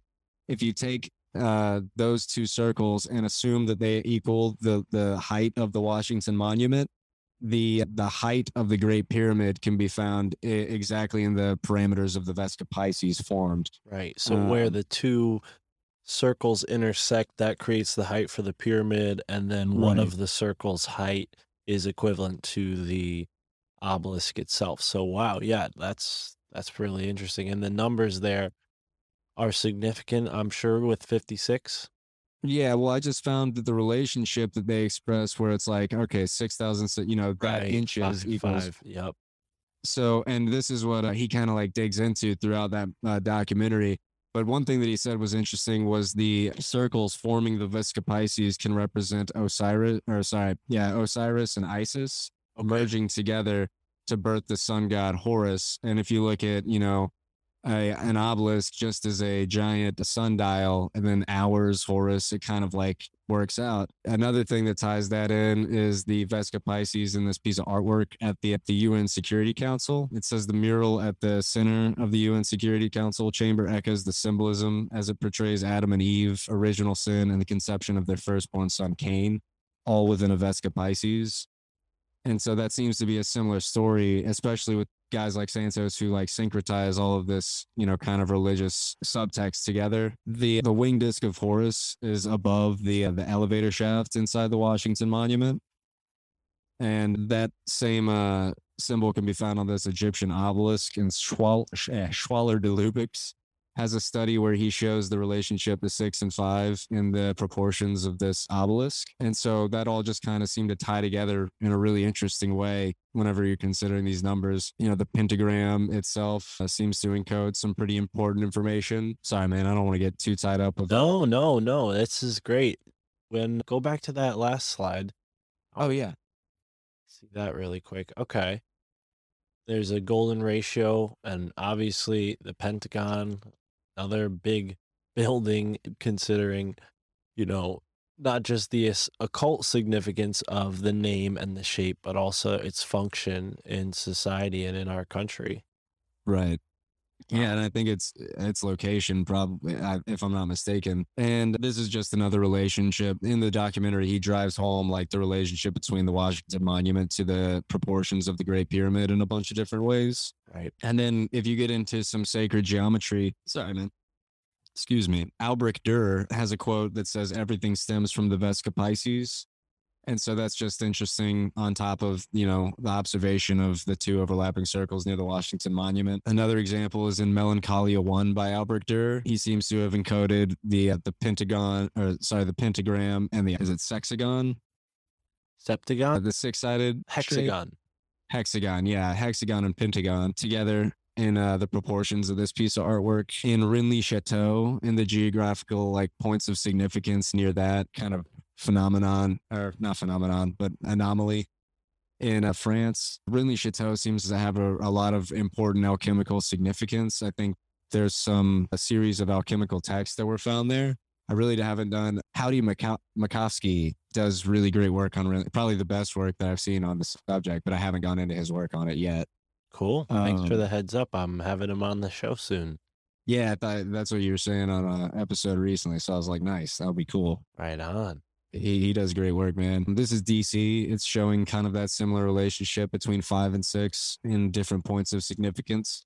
How he chose to map these out, I'm not sure, but I just thought it was another interesting example. And then it actually is encoded in what they say is the uh, the Earth's precessional cycle measured in years divided by the Earth's equatorial circumference measured in nautical miles is precisely equal to six and divided by five or six over five. I'm not very mathematical minded, but it's just stuff like this that all like tells me, all right, this is encoded in a lot of this esoteric information. Right. And, you know, it, it made me, it caught my attention whenever I was watching the documentary because I had already had in mind the, the use of 56 and, you know, kind of like what was going on with the I don't know current events and gematria at the time. And so with all of this information, it just seemed to have like a really important bit of significance that I didn't really understand. It was kind of frustrating me. So I was just like trying to think. And whenever I found the secrets in plain sight, Scott Onstott explains that he sees the relationship from six and five, the relationship between the macrocosm and the microcosm, which goes back into that, you know, rule of hermeticism that you were talking about a second ago and it also ties back into like the alchemical idea of the philosopher's stone Right. it seems to be i have this or i found this really cool breakdown that uh, mark passio gave on an episode of his podcast and it kind of kind of tied it all together for what i was thinking because if 56 or 65 kind of expresses that same relationship numerically, then symbolically it's often expressed in in an alchemical t- uh, text as the philosopher's stone, you know, with that symbol. Yeah, sorry, I'm. That's pretty much the only uh, the Yeah. last slide I had for that one. No need to apologize, man. This is great stuff. I think the Vesica Pisces and its connection to all this, like for those who aren't, you know, watching the visual slides, definitely go to Rokfin or Patreon to check that out. But the point being is that these numbers connect to quite literally the little, you know, everything that makes up our universe from the littlest things to the biggest things, you know, we're talking about the Vesica Pisces. This is sacred geometry. You know, when you look at the way an egg forms, you know, into a creature, whether it's, you know, frog or whether it's a human being, you know, there's this cell division that takes place that's just like that Vesica Pisces. So, yeah, it's absolutely, I think, fundamental. And that's kind of the point I was gleaming towards when I asked you about music and learning music and how it kind of encodes this number magic into your skill set in a sort of subconscious way because you're aware of how these you know notes which are again represented by numbers as well as qualities and the way they sound to us you know you you can kind of understand the relationships of numbers better as a musician I think, uh, yeah, I mean, a lot of like the best composers are certainly great, like mathematic minds as well. I, I honestly, man, like I never picked up. I took like maybe three or four different theory lessons, and I just never, it never like I don't know, sank in. I guess I have like a general understanding, and I've been playing now for thirteen years uh, since I was twelve. I'm twenty five. Yeah, and so I've been playing for long enough now that like I can hear notes and just kind of hear chords. Um, easily enough to where that's kind of how I play and write. But I've had people tell me in the past like math is absolutely the core of music, and and the more research that I do, that just uh, you know resounds more and more. Especially whenever I was getting into stuff like cymatics, and that was blowing my mind, especially as somebody that's always appreciated how frequency and like sound affects you anyway. I'm really susceptible to like getting like chills from like really good music. So Right on, brother. I love it. Now, I'm wondering, you know, how that connects to like in particular in particular with music, you know, fourth 132 hertz, right? Have you heard Oh, about right.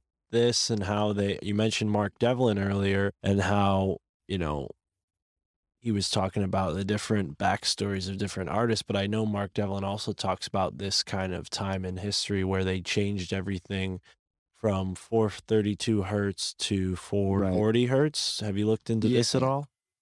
Well, 440, 44 is like, I think in Japanese, four is how like the word for death. 44 seems to have like this dark undertone in esoteric knowledge. 44 is like kill, murder. Like I, I'm, I don't want to, you know, misspeak, but if you look up that kind of stream of thought and those words into the Gematrinator, you'll get 44 a lot, 44 and 83. But that seemed to be, that was what you know, I thought of whenever I first learned that that 440 was like a negative kind of discordant tuning that everything or frequency rather that everything had been set to uh, be played at. And I certainly I've played around with tuning my guitar to what uh, you know like a video told me was 432 and I felt like it had a really interesting resonance that sounded like significant but I was like I didn't play around with it enough to know whether that was me kind of projecting what I wanted to happen through the experience or not Right. there's all these videos on YouTube of comparing the two. And I think it's like no question things that were in a better frequency than 440 because they've showed with cymatic imagery that 440 doesn't provide any like significant uh, sacred geometry. And it's kind of just like this blur versus 432 that does uh, seem to register these like really pretty sacred ge- geometrical patterns. Uh, and a lot of the times they're similar to what, you know, are is depicted in these church window panes. So that kind of ties us into that stuff. Wow. I, I love hearing that you play around with it. And I, I hope that more artists like learn about this and play around with it too. And maybe even Mhm. make music in that tune because I think, you know, Bob Marley, Led Zeppelin, there's a couple groups that I researched when I was searching around about this that I heard used 432 hertz for some of their albums. And if you get the vinyl of that music, then you can hear it in 432 hertz. But I wonder, like, if it's digital, like, I'm so, like, you said you didn't take music theory classes. Like, I didn't even really know that existed. Like, so, you know, I'm really in the dark when it comes to the terminology here. But I do understand what you're saying with the sacred geometry. And as like a, Mhm. a listener, you know, I prefer kind of headphones and I don't go to a lot of live music events. Uh, I used to, you know, when before COVID happened, I was kind of getting into it, you know, Yeah. but quite honestly, when I was younger, I always felt like that blur that you just described, like it, like listening to really loud music just blurred my mind out. And Yeah. I wonder if they had been tuned into 40, 432 hertz, maybe I would have had a, a different experience. I don't know. Yeah. Absolutely, man. I mean, I've never been to a music festival. Like, I've only, my experience with live music has predominantly been just small time shows that I've wanted to go see for bands. And, and then me playing live music in bars and, and, you know, these different small time music venues and, and like dive bars and places like that. But yeah, I, I'm sorry, I've lost my train of thought. That's all right. Uh, we're, we're into our uh, second hour here, ladies and gentlemen. We're smoking a little smoke, getting high. yeah. My man Kent over here had a blunt. I had a blunt going. I was thinking about rolling another one, but yeah, this is I had another one, but I was like, man, I don't want to be like I'm already a super ADD kind of guy. Uh, you know, I actually, whenever I was getting into like the spirituality stuff, that was whenever I stopped taking Concerta. I'd been on it for like 12 years. It was wild, man.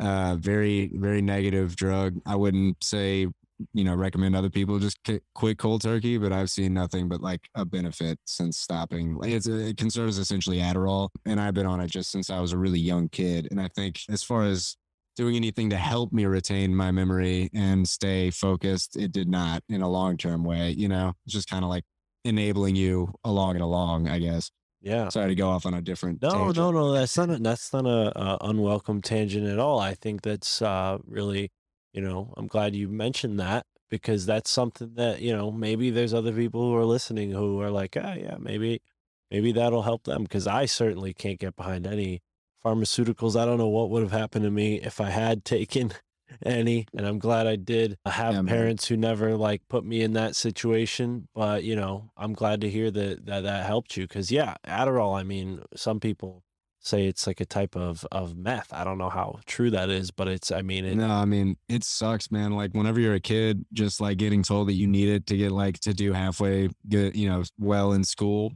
I was pretty much a C student, like all throughout high school, and so Yeah, I mean it's it definitely gives you this zombified zone that you get in and you can definitely get things done, but it's just like having that every day for the most part for so long in your system has got to, you know, it just does something to your long-term ability to have an attention span and still kind of struggle like, you know, actually making myself dig into a book. So a lot of the information that I do is like through videos and stuff like that, but I wanted to get better at that, so I was like if I keep taking this, it's never going to give me the ability to do it by myself, I guess, was my kind of bottom line. So, Right.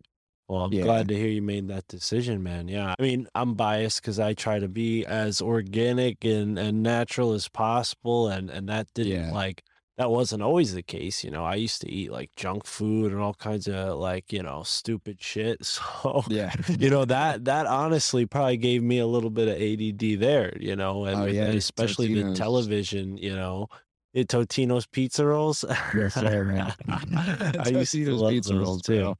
Yeah, and- but television too kind of puts you in that sort of state. And I remember, you know, Yeah. being like the oldest of two siblings, having a younger sister, I just always kind of, you know, vibed being by myself. And unfortunately, TV was like a an easy, like comfortable thing to do. And I feel like, you know, huh, maybe I wouldn't have wasted all those years without it. But either way, you know, here we are making improvements in our life. And like you Yes, sir. said, you know, when you drop that out of your life cold turkey, you saw something, whether it was a connection to higher power, whether it was a connection to your higher self.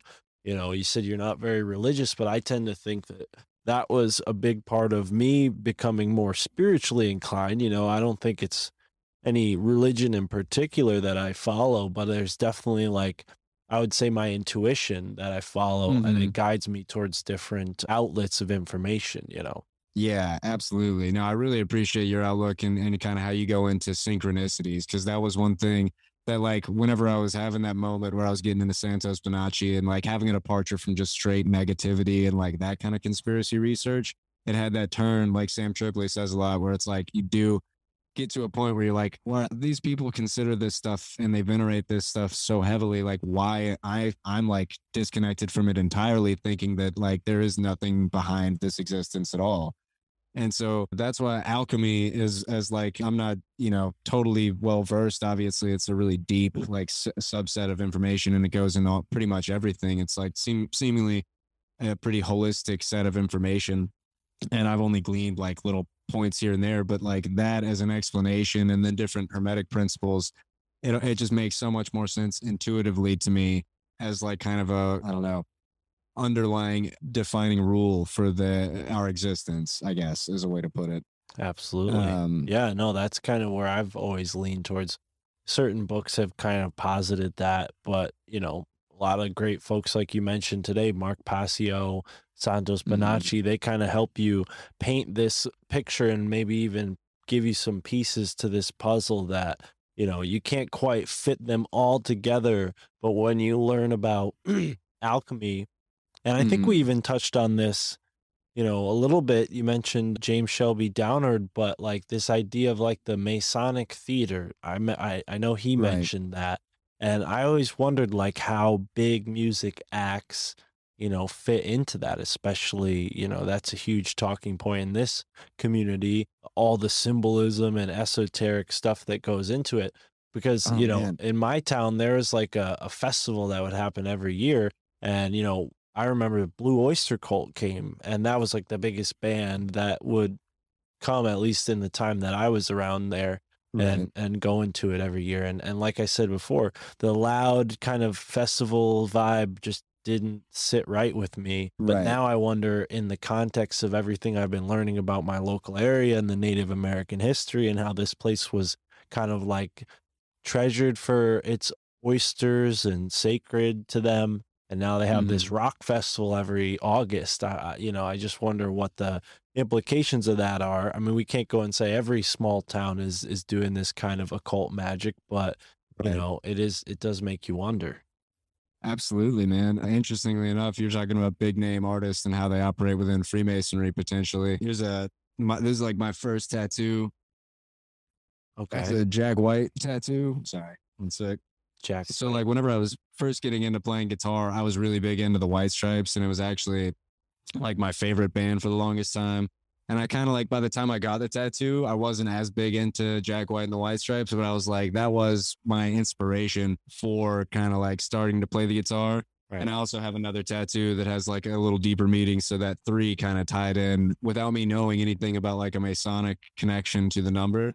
I didn't even know Jack White could be connected. But since I've done like a lot of research and both of his parents worked for like the Roman Archdiocese of uh, Detroit, like the Detroit Catholic Church. I think his mom actually worked for the Masonic Hall in Detroit as well. That's like just on his Wikipedia or her Wikipedia. That's interesting. There was a, a part in the book I was reading, Empire of the Wheel, where Aleister Crowley has this dispute with the Freemasons in Detroit.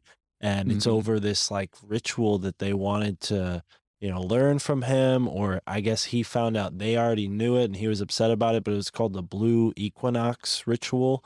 So Huh. there's a lot of strange stuff going on in Detroit. Yeah, for sure.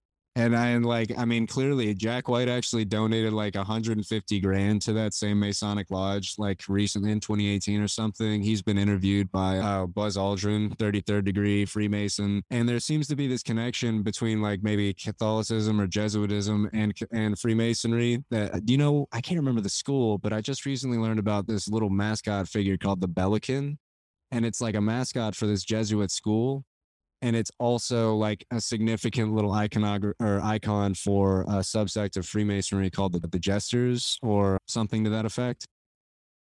I'm looking it Uh, up right now. Is it spelled B E L I K E N? Yeah. Huh. It's a pretty interesting little story, but it'll tell you it's like this is for a mascot for a Jesuit school, but it also has this connection to this Freemasonry subsect. And so I was just that that kind of goes back into the secret societies all having this like higher connection, you know. Yeah, it says the St. Louis University mascot is more than a mascot. It's a bizarre munchkin figure that has a history that dates back to the early 20 early 20th century. Interesting. The Billiken. Yeah, it says it it connects to like they're saying maybe this is yeah, it says it's connecting to like a trickster Buddha. Maybe this is like a diversion. You're saying that it has something to do with Freemasonry, but I mean the Jesuits they are in they are in Asia as well. It's not Yeah. um, fetched.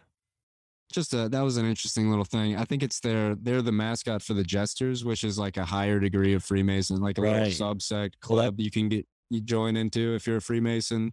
It's just like a interesting kind of tie between the two. Yeah. Wow. Okay. Yeah. No, I don't doubt it. That's yeah, the Billiken. Huh. I mean, Yeah, this there's some website that I'm looking on is not like the you know bastion of all truth. You know, Right. Uh, if there might be For sure. some there might be some things they're leaving out for better or worse or intentional or not but yeah it's definitely a weird asian like uh buddha trickster buddha but i never heard of this before but the trickster you know is definitely something that i've been talking about and learning about a lot lately and it's interesting to see that there's a trickster deity in buddhism as well and that there's a secret society called the jesters who use uh that sort of symbolism i mean i wonder if they also use the tricksters from you know Native American symbology as well, because that's a big thing that they talk about in a lot of cultures in North America.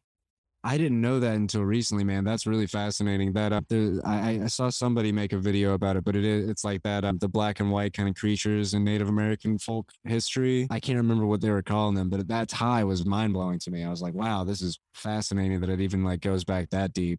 Hmm. Yeah, no, I um, I I'm not sure. Hmm. So the black and white, I think that's a part of a certain culture in the south in like southwest United States or maybe Mexico or something. But yeah, it's like this symbol uh symbolized version of the trickster, like somebody who gives you the good and the bad or, or tricks you into realizing you're doing something bad or good. Mm-hmm. Yeah. Yeah, it's that's really fascinating. I don't know, stuff like that. I just like my problem is I go off on so many different tangents that it's hard for me to like really get re- too too proficient in like one area where I'm like I can make a convincing enough argument about that subject to anybody. I'm like uh, you kind of have to go with my sporadic, like how I've put everything, uh, uh, you know, put everything together for myself, and Yeah. I'm not the best at like explaining things. I think that's what's held me back from like making any type of like serious videos on that, that channel that you were talking to me about earlier. I just kind of like whenever I feel uh like almost it's like whenever you get an idea for a song, it's like divinely inspired. Like most artists will say that they, you know, just it's given to them from some like unknown area. It's like their best ideas just came to them, you know? Right. Well, it Um, goes back to what you said about Michael Hoffman and James Shelby Downard about being in the place and the research kind of happens in a more of a mystical kind of way and and Right. that's kind of why I want to encourage you maybe if you look into your local area that'll give you a little bit more of a voice because i mean obviously you know you learn all this stuff from other people and then you go and put it in a video that kind of feels you know my it, would be hard for anybody to do that i mean it's just Right. like unless you had like a, a theory that maybe nobody else was talking about but yeah. if you go into south carolina or wherever you're i mean even savannah georgia which is close mm-hmm. by to where you're at like i'm sure there's tons of information that you can get into and kind of map it out and even if it's not you know anything new it'd be new for your area and it might wake up some people that are in your area to be like oh wow our town is pretty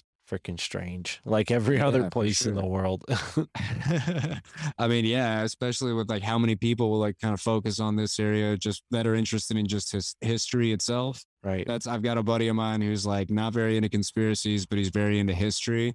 So I'm like, I'm just trying to think of these books that I can sneak his way and just be like, yeah, well, the two aren't so far apart, man.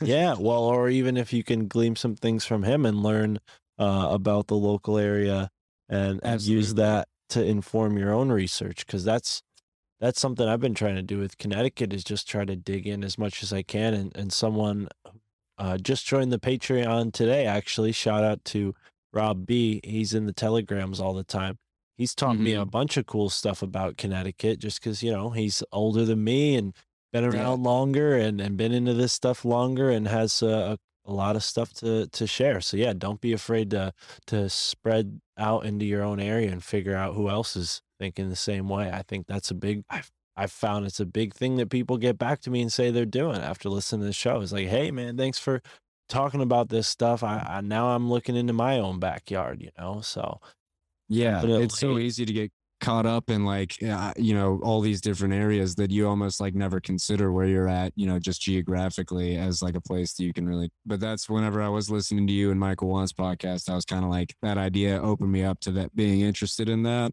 wow. i figured the location there's probably yeah like you're saying there's plenty to look into just like right around this 30 minute time span you know Yeah, and we're all connected too. And you're not too far from those Georgia Guidestones either. So I wonder how No, those line up right. with with everything going down there. Maybe the, are they? Do you think they're on the 33rd degree line or, or close to it or no? they form this this pattern if that it's one of the side points of this pattern of like if you take the those and line them up with i believe fort sumter or at some point in charleston or no actually it's Parris Island right near where i live Parris Island the georgia guidestones and then some point maybe up in dc it forms this triangle and i can't remember what it was called but i saw a researcher point that out before and i was like whoa that's pretty interesting because i'm like right there Yeah, that would be Um, definitely a place to start. I don't know. As someone who who doesn't live there, I would say if I lived there, I would drive down that line and see what else, what other weird stuff is in between. You know? That's true. It'd be a cool road trip too. Kind of like the dead part of the. you go off on the highway system sometimes in South Carolina and Georgia. It's just like nothing for miles, Yeah, but that's more interesting than the interstate. So I've Yeah. yeah. No, indeed, I have a lot of fond memories just from this past year because of how traffic kind of loosened up in 2020. I drove all Oh over. yeah. you know, and and even in 2021 drove all over the place, and, and I didn't expect to be out in the middle of nowhere in New England, but yeah, there I was. It was awesome. But you Yeah, never know. You never know what you'll find out there. No, I'm excited to see what else is gonna pop up. I don't know. It's it's it's a lot. It's like overwhelming, which is why a lot of people don't get into this stuff. You know, they feel like they can't get if they can't get past that initial breakdown of like what they previously conceived is like I don't know reality, and you know, is a way to say it. Then it it just totally throws them off. But if you do get to the point where you can be like, okay, well, I've been lied to at a lot of different points, but that also means that I have a lot of new truth to like actually learn. And I can, you know, use this newfound sense of intuition to gleam it myself instead of having to rely on like one or two different people to really give me all of the points on a piece of information. Yeah, I don't know. Another tangent, but No, absolutely. Well, we're almost at uh, two hours, Kent. I want to yeah, man. thank you for joining me, brother, and thank you for your support. And I want Absolutely, the man. listeners to know where to go to support you. Kentwood Music, right? That's the place to go on YouTube. And then you have Aether, or is that Ether or Aether? Ether is how I say it, but it's A E, you know, T H E R, which is just like I think what they say is the fifth element in alchemy.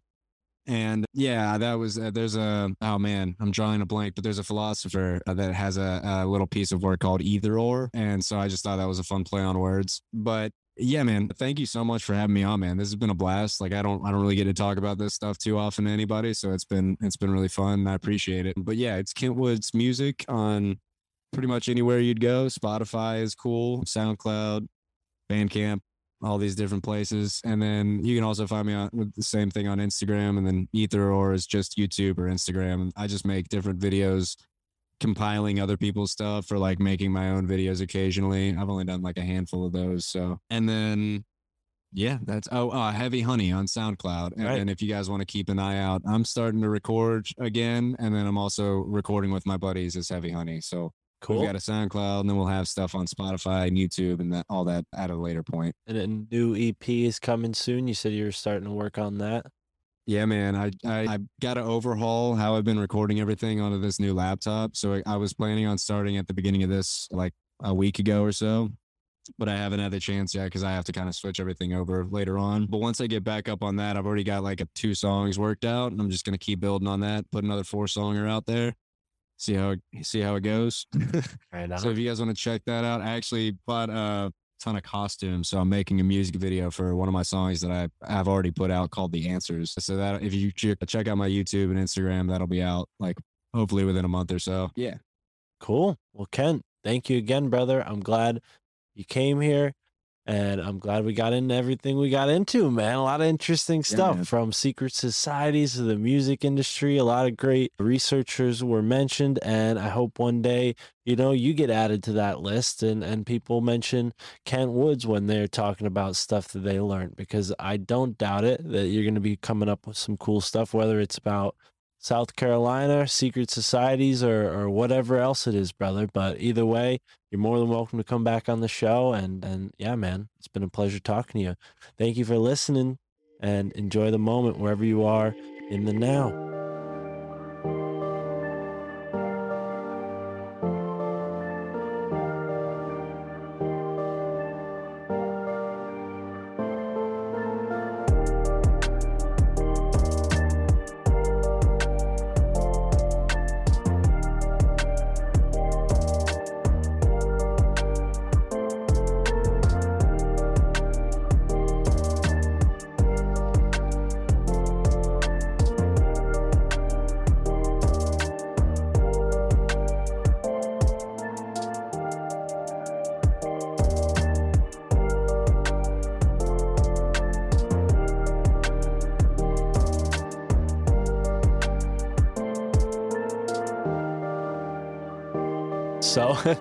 There's something, you know, obviously timing prevailed, but, uh, you know, synchronistically so. It was uh, uncanny, the timing, uh, you know.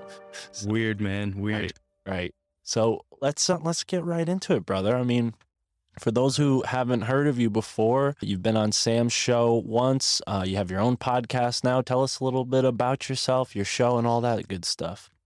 Yeah, and uh, my name's Evan D. I uh, host a small show, uh, Occult 45 is the name of it. Yeah, thanks, man. We go into all things cryptozoology, UFOs, you know, ev all the good stuff. But yeah, man, I'm an I'm a union electrician by day, so I'm doing that kind of during the day, and then at night I work on my show. Super into music, man. I do he- heavy metal and reggae. I play guitar and bass and rock out with that. I'm a self-taught mycologist. That's one of my other big hobbies. Got into that. I've been into it for a while, but I I just got like seriously into it Yeah. about like a year ago. Well, it seems like more of a, a legal prospect now. I mean, seems like you can actually get a real job doing that stuff now, huh? Yeah, that would be really sweet. Like out west, they got it going on, man. They got it going on. But yeah, I I am from Connecticut, the same area as you. Yeah, yeah. Shout out 203. Yeah, man, I'm the 860 way up there near Massachusetts. But yeah, I uh a couple years ago I ended up moving to Florida. I had some serious drug problems going on when I was up in Connecticut actually. And uh, you know, the opiate uh, epidemic that was crazy up there. I know it's still crazy everywhere, but I, yeah, I was caught up in that, the whole fentanyl thing, all that. So that's what kind of really like changed my the path that I was I was going down a really bad path and then I ended up going to Mexico for an ibogaine experience. And that's what you booked me on zero. That's what I was talking about. Right. I w- I went there and did ibogaine, and then I smoked the five methoxy DMT from the Toad, and that totally changed my life. And then I started exploring with NN DMT, and ever since then, I just been experimenting with those a lot. Those Mhm. substances. See, you're the Uh, you're the perfect guy I need to talk to then because this has been on my short list of things to do according to my YouTube commenters. They've been like one guy in particular, he's like, "Mark, you got to do DMT." Like every YouTube video he comments and says I have to do it. So maybe we can maybe you can walk me through it. But yeah, man, that's that's rough. I'm really happy to hear that you turned that around because as a delivery guy, I've been all over Connecticut, good neighborhoods and bad ones, and it's it's definitely rough for sure. Glad to see that you made it out of there because Connecticut is pretty unforgiving when it comes to folks that get marginalized, and especially once you start, you know, doing street drugs. Luckily, I was always so afraid of anything harder than like I was even afraid of weed when I was young, young, and saw people smoking weed for the first time. I'm like, no way, I'm not a never gonna do that, you know. And now look at me, like I'm doing a whole show talking about this stuff. But yeah, I, I'm really, I'm really glad to to see that that that happened for you, and also psychedelics kind of made that happen because I think so many people put this big stigma on drugs in general and put them all in one big category. But when you really go through it the way you have, you realize like, no, these drugs are not. This is not a drug. This is medicine. No, DMT, plant medicine, these are medicines. They're not meant to intoxicate us like these pharmaceuticals are. Yeah, I was just re- really grateful to the psychedelics found me when they did. Mhm. And the crazy the crazy thing about it too, like a year prior, I was like really trying. So 2019 is the year I went to Mexico, March 19th of uh 2019. And actually the night that I tripped on Ibogaine too, the moon was full and it was the Sonoran Native American, the moon of new beginnings, the night that I tripped coincidentally. Yeah, it was really crazy. Yeah, so I'll never forget that day, that night. March 19th of 19 is when I went. And uh, I had been researching Ibogaine like a year prior to going down there. And then a year later, I was just still trying to get clean, trying to get clean. But this stuff had such a grip on me. I was like, man, I'm out of options. And then my dad had mentioned, want to go try Ibogaine? I'm like, what? You know about that? That like I, I was researching that like over a year ago. And he was like, yeah. So I flew down there and did all that. And it just totally changed my life. It showed me the other side of what I'm missing out on. And I uh, left that world behind. And that whole like addiction part of me was erased that night in Mexico. And then ever since then, I've been yeah. So fast, well, really fast forward after after the Mexico trip, like a f- a few months, I was at a, a music festival in Connecticut, down in Bozrah, a small festival called Camp Creek, and um, I was at I was there, and this dude came rolling through our campsite. And he was like, "Yo, you guys need anything? Mushrooms? I got DMT." And you know they say about DMT, like you don't find it, it finds you. So I was like, "Oh shit, you have DMT." So I bought a half a gram of that, and I say I saved it like the whole the whole day. And then that Saturday night, I went back to my tent, and I was in there by myself, and I loaded it up in my Pax Vapor for weed. But I was like, "This has to work." So I loaded it up in there. I hit it there in my tent, and I was just fully enveloped in this like Super Mario world with these. It was so vivid, and it was right in my tent with me. And they were just like, I, it was so quick. I was just in that realm and I was like, whoa, now I get it. Now I see like all this psychedelic art and stuff made a lot of sense to me right then at that moment. And I was like, okay, this is no drug. This is like way beyond like, this is the shit that Mm. they don't want us to, to know about. So then ever since then, I've been just exploring, you know, it's hard to come by. So you kind kind of gotta Now, look at Let me ask you about this because I feel like I've heard others describe it this way, but I wonder, you know, why it goes back to this particular video game, Super Mario, because you're not the only person who's described these really deep psychedelic trips that way.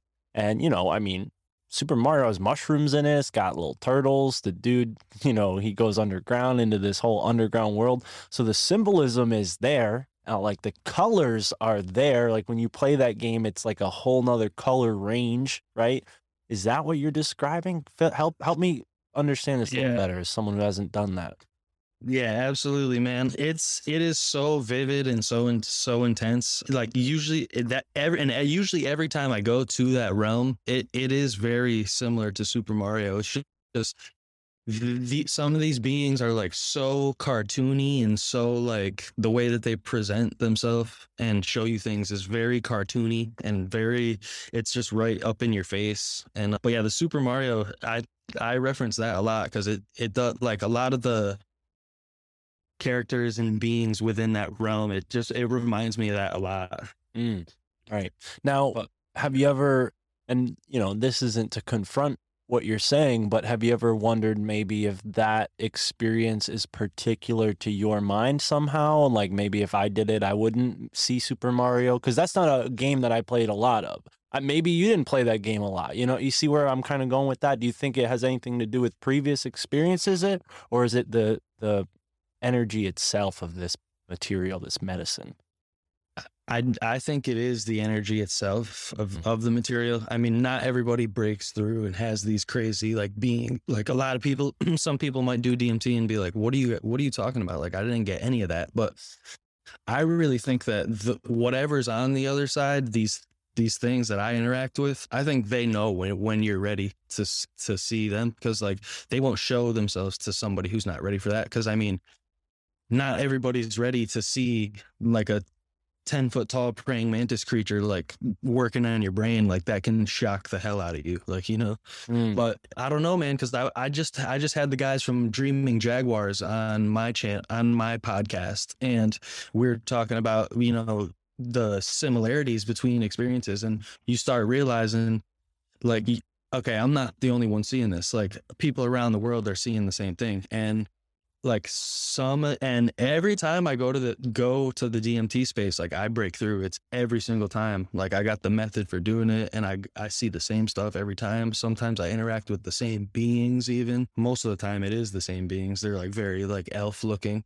But yeah man i mean what if it another thing i want to say too is if it was in my head why is my head gonna project i mean because i've had these deep experiences where I've had th- these like gray type beings. That's the only way I could describe them. They shoved a tube into my chest and I, my chest got like really, really hot. Like I, for, I woke up in this like pink like fluid and it was just like in the Matrix when he wakes up in that tank and hit the big ass needles in his head. And he wakes up in that pink fluid. He's like, what the fuck? And he pulls the needle out. I woke up in that same exact type of fluid and I could see like outside there was like these shadowy figures and all of a sudden this big tube like comes through the fluid that I'm in and it goes right into my chest and my girlfriend who was watching me through the experience she saw me grab my chest right at that moment so whatever they were doing to me in that realm was directly affecting my body Right. back here so that's re- why would my brain project that you know and just these I've had other ones too where they they stuck some kind of weird like tool in between my front teeth. Like they were like this like elf looking guy was like right in front of me and he like stuck this big like thing like in between my teeth and then he like looked over his shoulder at like his buddy or whatever and he was like like yeah see what i'm doing to him like he do- he doesn't really like this and then he like looked back at me and he was like just nodding his head And then when I came back to my body that time as well, I just had this crazy, like metallic taste all through my mouth. So whatever he was doing to me, like traces of it, like bled over into this reality. So those really deep experiences like that, I mean, I don't know why your mind would even project something like that, Mm. you know? Right. Well, and yeah, I don't distrust you and I don't distrust the experience you're relaying. I think it's important, you know, at least for myself, because I haven't experienced anything like that. And I'm very curious. I hope that, you know, learning about this in this way doesn't maybe bias my own experience, but it sounds to me like what's happening is very external, you know, like as you were saying, you know, wasn't a projection of your mind because your body's responding. You know, there are things happening after these experiences that correspond with things during the experience. So you're making a really interesting case for it. Obviously, I'm going to be a little paranoid, a little skeptical. We're conspiracy theorists, you know, that's how we roll. So, like, what obviously this has benefited you, right? You're no longer addicted to those harmful drugs, right? So there's one on the pro con list. Are there any other pros or any cons on the list of, you know, like if you were to sit back and say, okay, what has my life been like doing this DMT? Do you say there's more pros than cons? Oh, definitely, man, definitely. The pros uh, highly outweigh the cons. I mean, the real on the only real con is once you see this stuff, there's no unseeing it, you know. And that that's one thing I make very clear to like people who even would ask me to think about trying it. It, and I used to say, "Oh, everybody needs to like." When I first did it, I was like, "Everybody needs to know this. Like, you need to do this. Like, well, there's aliens, but like." But now I'm like, dude, I don't think an- I don't think everybody's really ready for that. Like, because like I said, not everybody's really eh, ready to have these like alien creatures like doing like psychic surgery on you. You got to be ready. It's very intense. You got to be ready for that. But Mm. you know, the pros, I mean, yeah, man, it just shows you there's so much more out there that's like so much more. It's the most interesting thing in the world to me. I mean, the whole realm and just everything involved with it is just amazing. So that kind of helped me leave that whole world behind because I was like, I don't need that anymore. Like, I'm, this has me like researching. I know I'll be researching and doing this stuff for the rest of my life because there's just, it's just endless, endless learning and endless lessons, endless knowledge. Well, and it feels like the perfect remedy for our spiritually null world. You know, like we live in this world where unfortunately everything has been, you know, really commercialized and the, you know, material aspects of life, the superficiality of life has been emphasized to the point of now we have, you know, scientism, literally. It feels like you know, when we talk to folks like Ryan Bledsoe who say these beings are light beings, it feels like that's kind of what you're describing to me when you say things like psychic surgery and and the the pros definitely outweigh the cons. The only con is that you can't turn back. I mean, that that feels like uh, you know, a whole nother world and and obviously somewhere where maybe I should be, folks. You hear? Evan is is talking me into it. All right, so no no more. uh, There's no need for the YouTube comments anymore. But you know, to your point about it finds you, it did find me. You know, I don't want to reveal who, but a past guest sent me some.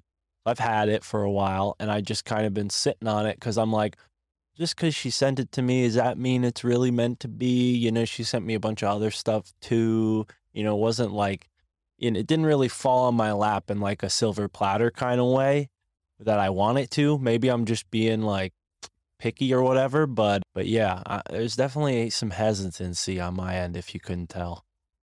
Well, yeah, and that's that is important too, having that respect for it because, like, I mean, before I go into like, uh, and this is the only thing that makes me do this. Like, before I go into that realm, like my hands start shaking, I my heart starts beating, like, because I know what's about to happen, and I've had these super profound, deep, intense, uh, like ET experiences with this stuff. So, like, before I go in there, like my my brain knows what's about to happen so i get just really i have a lot of respect for it Mm. because if you go there without the respect and there's an entity in your face asking you what are you doing here you better be ready with an answer Right. because you'll be this stuff will yeah it'll smack you down if you're it's just such a quick freaking everything's so fluid and moving around. It's just a lot to take in, and it's a very intense experience. Now, is there any carryover into your, let's say, normal waking consciousness? Do you, you know, obviously you remember these things very vividly because you can't forget them, but are there any like synchronicities or strange things that have happened where you think maybe these beings are kind of pointing you in the right direction, even though you're not tripping? I, yes, dude, yes. Like there will be so, when I first the first like crazy synchronicity for me. uh, So right when I got to San Diego, I was coming back to the East Coast from Mexico, and I, I get out of the Uber to go into San Diego Airport. I get out with my backpack. I get out of the Uber. I look to my left, big ass sign. It says, "You are smarter and stronger than you realize." I was like, "Whoa, okay, like th- this is my life now." What? So, and ever since then, just synchronicity after synchronicity. There's signs everywhere. There will be something from a trip that I see in my in, and I just like, no, all right, I'm in the right spot. I I chose the right way to go. I ch- I took the right path today. You know, just these little synchronicities that m- mean nothing to somebody else, but you just know instantly. Like, okay, I see you. And just yeah, man, I'll I'll smell it in random places. You, I'll smell or taste, and a lot of people say that too. After you after you have an experience, you'll be in random like I'll be driving, I'll get a whiff of it, like oh shit, there's DMT, or like eating random stuff, you'll taste it because it's got a very distinct smell and taste. So you'll smell it randomly at different times, just stuff like that. And I wonder if, you know, we lived in a world where things weren't so chemicalized and polluted, if we would have more of these DMT experiences naturally. Like, I'm wondering maybe there would have been plants in the past that would have had that inhibitor in it so that when you ate the right, you know, recipe, you would have had that experience, you know, maybe just like mildly, right? Obviously, Aya is very intense. You know, you're you're you're it's a ceremony, but according to you know chemistry, there's DMT in in most plants, so it, it's something that you really can't like you really can't like pigeonhole it because if it's so ubiquitous, there's got to be a reason why. Like, and the fact that it has such a profound experience, you have such a profound experience within this realm. I mean, it just adds to that curiosity. Like, what, this stuff is everywhere, and then on top of that, you smoke it, and it brings you into this whole nother realm. Very weird, man. Right. It's it's such a weird thing, but yeah, the natural experience is like I know we can get there just by breathing. You know, it's like these monks are onto something, man. They know about this. But yeah, I'd like to. Eh, I do fly. I do do. I'd like to do float tanks and stuff like once in a while. We got a place here in Florida. It's awesome. I try to go there as often as I can, but I've had experiences in there just just breathing. You know, Right. the the the fluorides or whatever. Like when you close your eyes, you see these colors. Like when you're in that tank, it's really really crazy. right. Sensory deprivation. Yes. Yo.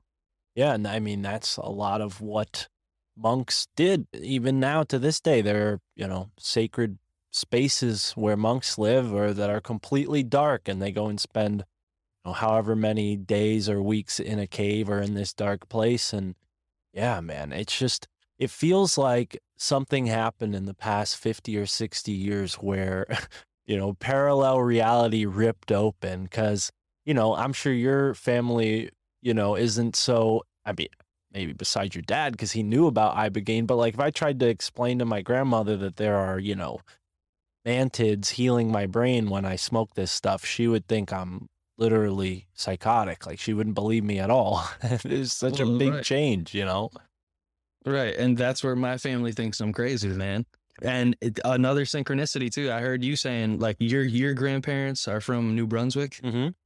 My meme and Pepe are also from New Brunswick. Oh shit! and they moved to, to Connecticut also.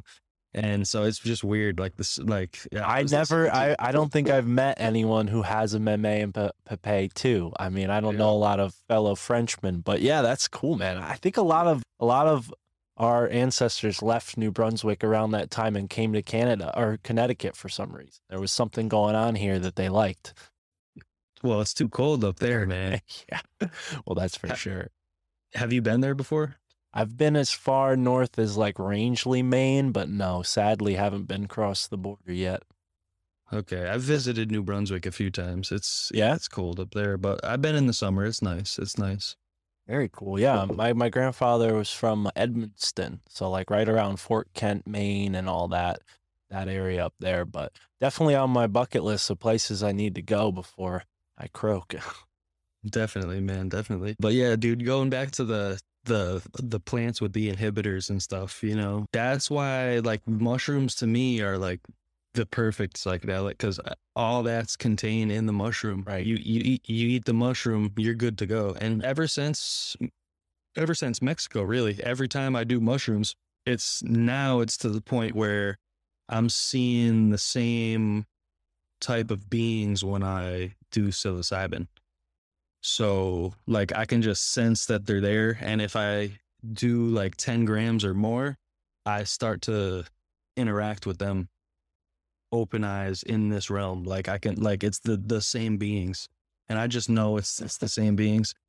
But yeah, so it's it's really crazy because it's it, it is the same the same realm. You know, you have the psilocin molecule 4-HO DMT. So it's it's the same it's the same stuff. It- Yeah. It, it brings you to the same place. Right, right. Very similar on a molecular level.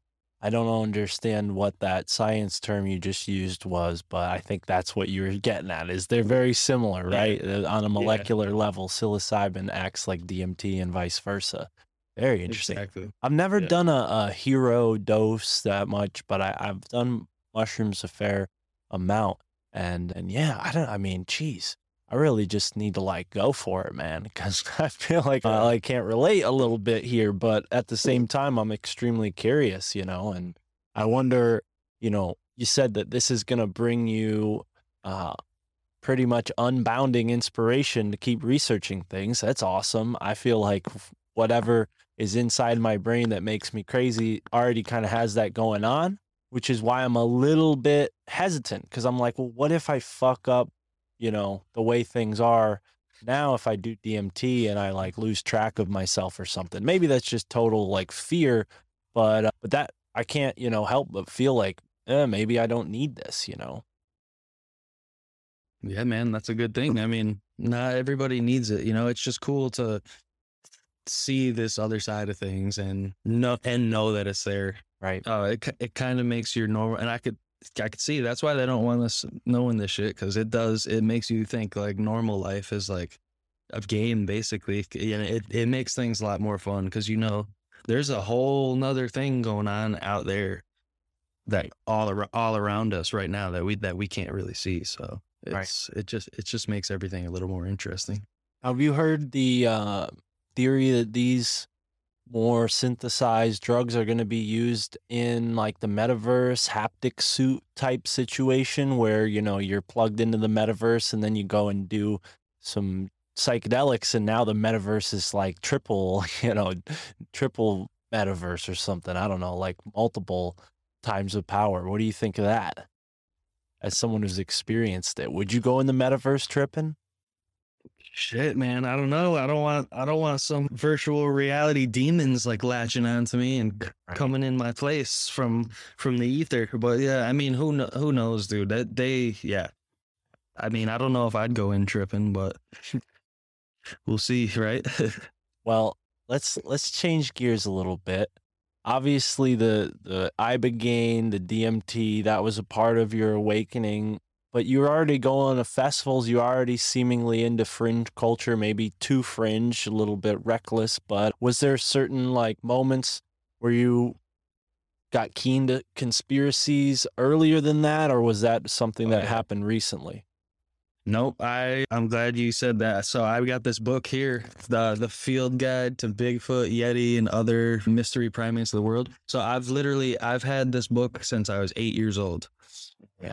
Yeah, I even wrote the date in it, 2003. So I've, Right I've on. been I've been into this for a while. But yeah, man, I mean, when I was younger, so my my mom, my grandma, my uncle, and my all had a UFO experience um, up at Soapstone Mountain. It's in Somers, Stafford Springs, Connecticut. Okay. So So there's a mountain up there. It's made of all soapstone, and it's got a sweet lookout too. If you take your girl up there, you can see like way into Massachusetts. It's really Yeah. cool. Thank you. Oh, Yeah, I, we were up in Stafford Springs this summer. Actually, it's interesting. We didn't go there though. Yeah, man. It's not a huge mountain, but it's a nice lookout. You can see way up in way up into Mass. But yeah, dude, and there's always like people see strange lights just in the sky above that mountain a lot. Even as recently as like two years ago, my aunt said, I see the lights in the sky. But so anyway, my grandma, my aunt, my uncle, and my mom all had this UFO experience. They look outside and they're it's bright as day out. And my uncle had just pulled in on his three wheeler coming from over the street pulled in he runs inside he's like hey you got to look outside. They all look outside there's this big circular craft hovering above the barn in my grandma's yard and they all saw it and they they say that you could see these like big gears inside like turning but you could not hear a sound like you could see stuff like kind of moving but there was zero sound so and then this thing just like goes up in the sky, makes two two moves, and then it's just gone. So, hmm. and uh, so I grew up hearing that story a lot, Yeah. you know. And and my uncle even said he used to tell me when I was little, he's like, dude, that night that that UFO was here, they took me up in that UFO. So like he t- he he would always be joking about it, but like in the later years, he's kind of told like when I started talking about DMT and stuff, he's told me he's like, dude, I wasn't joking about that, but so I mean, I don't know what happened that night. I wasn't there, but so my family did have a UFO UFO experience. So yeah, I grew up hearing that story and the, the Bigfoot thing. I mean, I've been I've been into that since I was a little kid. That's pretty much how I got started 10 years ago. Started really looking into 9/11 and the JFK like everybody. I mean, that's what got me going really. And I just started putting stuff together, doing my own research and I was like, okay, they're not telling us about something here. And then once I started having these DMT experiences, I was like solidified in the okay, they're hiding a lot from us. Cause I was like, there's no way they don't know about this. Like some of this, like coming back from the experiences, like thinking about the men in black status, like what the hell did I just see? Cause like, you know, they're in some like underground, like deep underground military base doing this shit. Well, and that's why I have that amount of suspicion. I even asked Gordon White on a past episode, you know, what do you think about this? And he was like, well, it's a technology. So, you know, I would use it. He's like, just go for it. Just try it. You know, it's a technology. But I think he didn't really, I didn't want to like stop the conversation and go off on my own tangent there. But when he said that, I almost got a little more hesitant to do it because I'm like, yeah, it's a technology. That's exactly why I, I'm, I'm, I'm paranoid about it. But yeah, it just, it feels, you know, and I don't want to poo poo DMT because you've obviously had great experiences on it. And I don't doubt that. And I definitely don't doubt that I might and others might if they try it. Obviously, we don't want to encourage people to do something that's unfortunately federally illegal. But yeah, hey, if it comes into your life, it comes into your life. But there's just something about it that feels like man made for the wrong intentions. And, and, even acid felt that way and i've done acid a bunch and i probably won't ever do it again because of that little bit of information that i learned you know concerning the whole 60s movement and all of this cult influence on society to i don't know put us in this position that we're in now. I mean you're from the same state as me. You know what it's like over here it's not easy if you're not you know born with the silver spoon in your mouth to make it especially you know on the east coast you know there's there's established families there's you know private institutions there's a you know bunch of ladders that other people have climbed and if you want to get on one of them you might get kicked off you know like that's just how how it is so to hear that you're making it happen in Florida is an inspiration brother and I'm wondering have you gone out and looked for the swamp apes yet the skunk apes I'm actually I'm actually going to a the Florida Bigfoot conference this Saturday. So that's happening. Connor Flynn is going to be speaking there. He I'm, I'm having I'm having him on my show soon actually too. He he runs a YouTube channel called Bigfoot Anonymous. And the another synchronicity with that too, I I just filmed an interview with David Weiss of Flat Earth Dave and I like a few days after I had published that episode, I was on my way home and I would listen to this podcast, uh, Spaced Out Radio. I listened to them and they had co- this dude Connor Flynn on. I was like, oh damn, this dude's on his shit talking about the skunk ape, all this stuff. And then I get home, I'm looking through the comments on my David Weiss video. He commented on that and said, "Great work." I was like, "Oh shit, that's the dude I was just listening to." Damn. So I I emailed him. I'm like, "You got to come on my show, man." And so he's gonna come on my show now. But just weird the synchronicities that let you meet people and you know in this podcasting world. It's really crazy.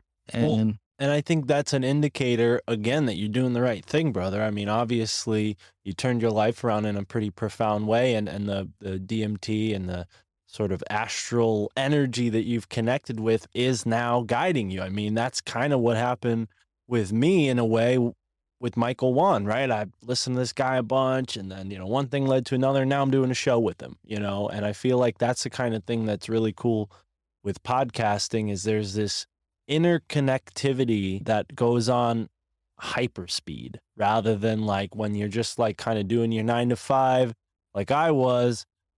You want to reach out to these people, but it just doesn't happen. And it's because your frequency is still on that nine to five grind, you know? And and now that you're doing the podcast, you got a cult 45 going on. You got uh, you got some some sort of energetic leeway for folks like this gentleman to come in and and fill in the blanks, man. I'm I'm interested to find out more. Bigfoot Anonymous and David Weiss. We haven't had him on yet, but we definitely will soon.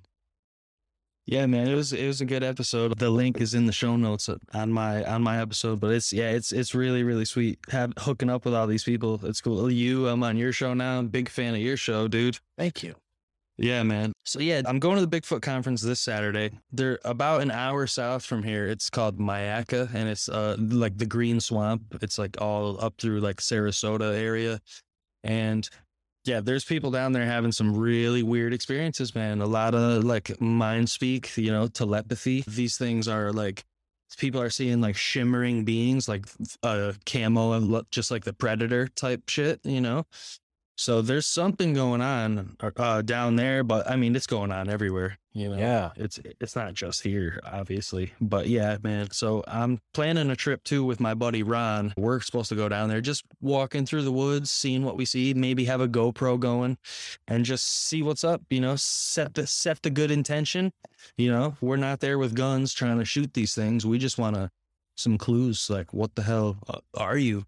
Yeah. So we're we're we're gonna go just walk through the swamp and see what's up, man. Because I want to see one of these things. Yeah, when when Tony Merkel was on the show, I asked him uh, about this kind of thing, and I asked him if he thought that like electronic equipment uh, might get in the way of of like paranormal investigations because these beings are, you know, their senses are are more developed or more keen than ours are. Maybe they can hear the little buzzing of your cell phone, even though it's not audibly making a noise for us, but they hear that like like a ringing in their ear and they peace out, you know. So I'm wondering, are you gonna go like totally bare, no phone, no flashlights? Are you just gonna like go out there like uh like a hippie and, and see what you see what you find? I mean, yeah, that I'm leaning towards that because I've heard that same thing. Like Mm. the and that's why we don't catch pictures of these things on infrared cameras. You know, they they can see the beam or they can sense that it's a camera. They don't want to be seen.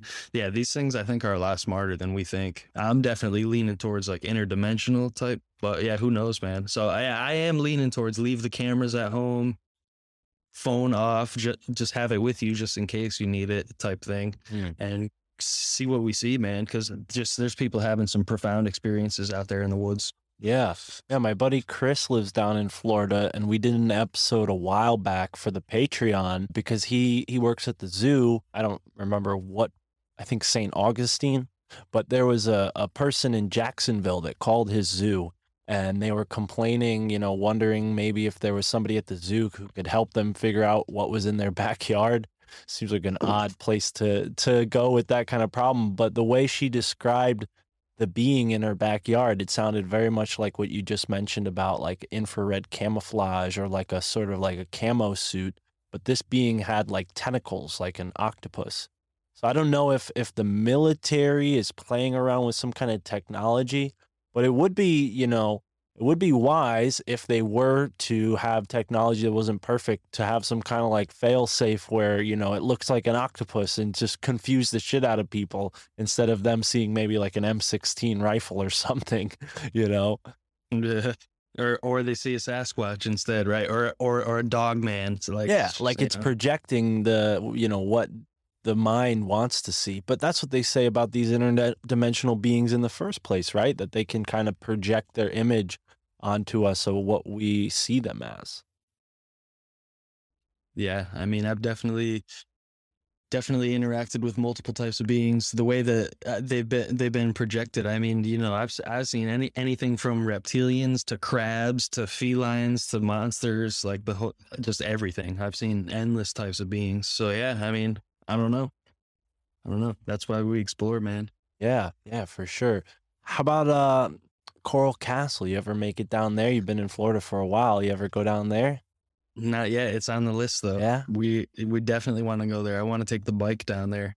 Very go cool. for go for a day trip and go go check that out. Yeah, and he he claimed to know the secrets of the ancient Egyptians. You know, Mm. to to to float those big rocks up on top of there. Right, right. And what's interesting, I found this out recently. I don't know if it made it to a podcast, but there was a couple other folks that were very similar to that guy that were doing stuff in the United States. And one of them built an underground garden in California. I forget what part of California now. It's like outside of San Francisco. But yeah, that, that there is something, some kind of technology going on. Wonder if Florida, again, Disney World, right, is built there, or is it land? I always get those confused. That's built in a specific area, not only so Disney can get like his own land and whatnot, but I feel like there's some energetic significance that makes that place, you know, the happiest place on earth. Have you ever wondered that, been into that, felt like uh, you're experiencing some kind of energy field while you're down there? I definitely do, man. I definitely feel that it's a everybody's a lot more happy down here. I don't know what what they got going on energetically, but yeah, like it makes me sketched out too. Like like okay, Florida and like all these places down here are like very laxed with the whole pandemic thing, and it's like, what if they're just trying to like get everybody to these places and then like close it off to everybody? You know what I mean? Like, okay, we're laxed here. Everyone's like, oh shit, I want to go down there. Like, it's way better. And then they get everybody here and then like try doing some like crazy experiments or something, close Mm. off the border. Yeah, I mean, I I'd rather be in Florida with all that coastline than in Texas, but either way, it does seem like they're pushing people uh, to those two states. Yeah, it seems like an ideological divisive tactic. Yeah, for sure. Have you experienced like anybody who seems to be like are there towns in Florida where people are going along with COVID protocol or is it just straight up no, we're not doing it? Pretty much just straight up, we're not doing this. I mean, there's so many people here though. You do have a few people who are going along with it, obviously. Mm. Um, that that's everywhere. But I've heard like over on the East Coast, down towards like Key West, kind of. There's like one town that's like all Democrats and stuff. So they kind of they're kind of really really pushing it there. But that's probably like the only town I've heard of in Florida. Cause yeah, everyone here is just like whatever, dude. Like we're just gonna live live normally. yeah, exactly.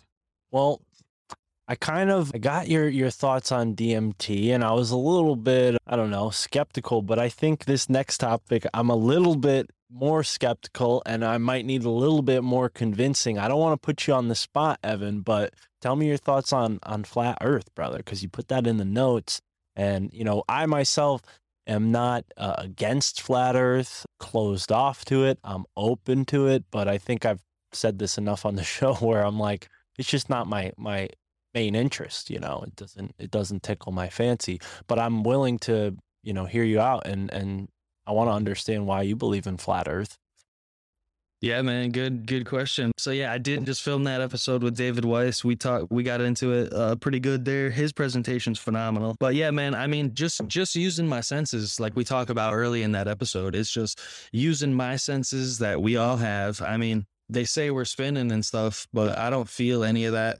I mean, and there's something in my core. I just have this like deep knowing that there's this big big secret being covered up and yeah, man. So the just all the things about um I mean the stars, you you look up at the stars and they are revolving around us. It's not we're not really I mean, they wouldn't be in the same places year after year if we were all- if we were hurtling through space moving at these crazy speeds that they say we're moving. I mean, it's just you can see the stars the same places like year after year and the way the ancients kept kept time and knew how to harvest things was from the stars. So and they wouldn't they wouldn't be up there like that if we were moving the way they say we do. And I just like you go to the NASA videos, you see you start seeing how they fake these videos and there's pretty much no unseeing it after that. And I mean, I Yeah. just saw I just saw a video the other day on Instagram where a guy like pops out of a cardboard box wearing a gorilla suit.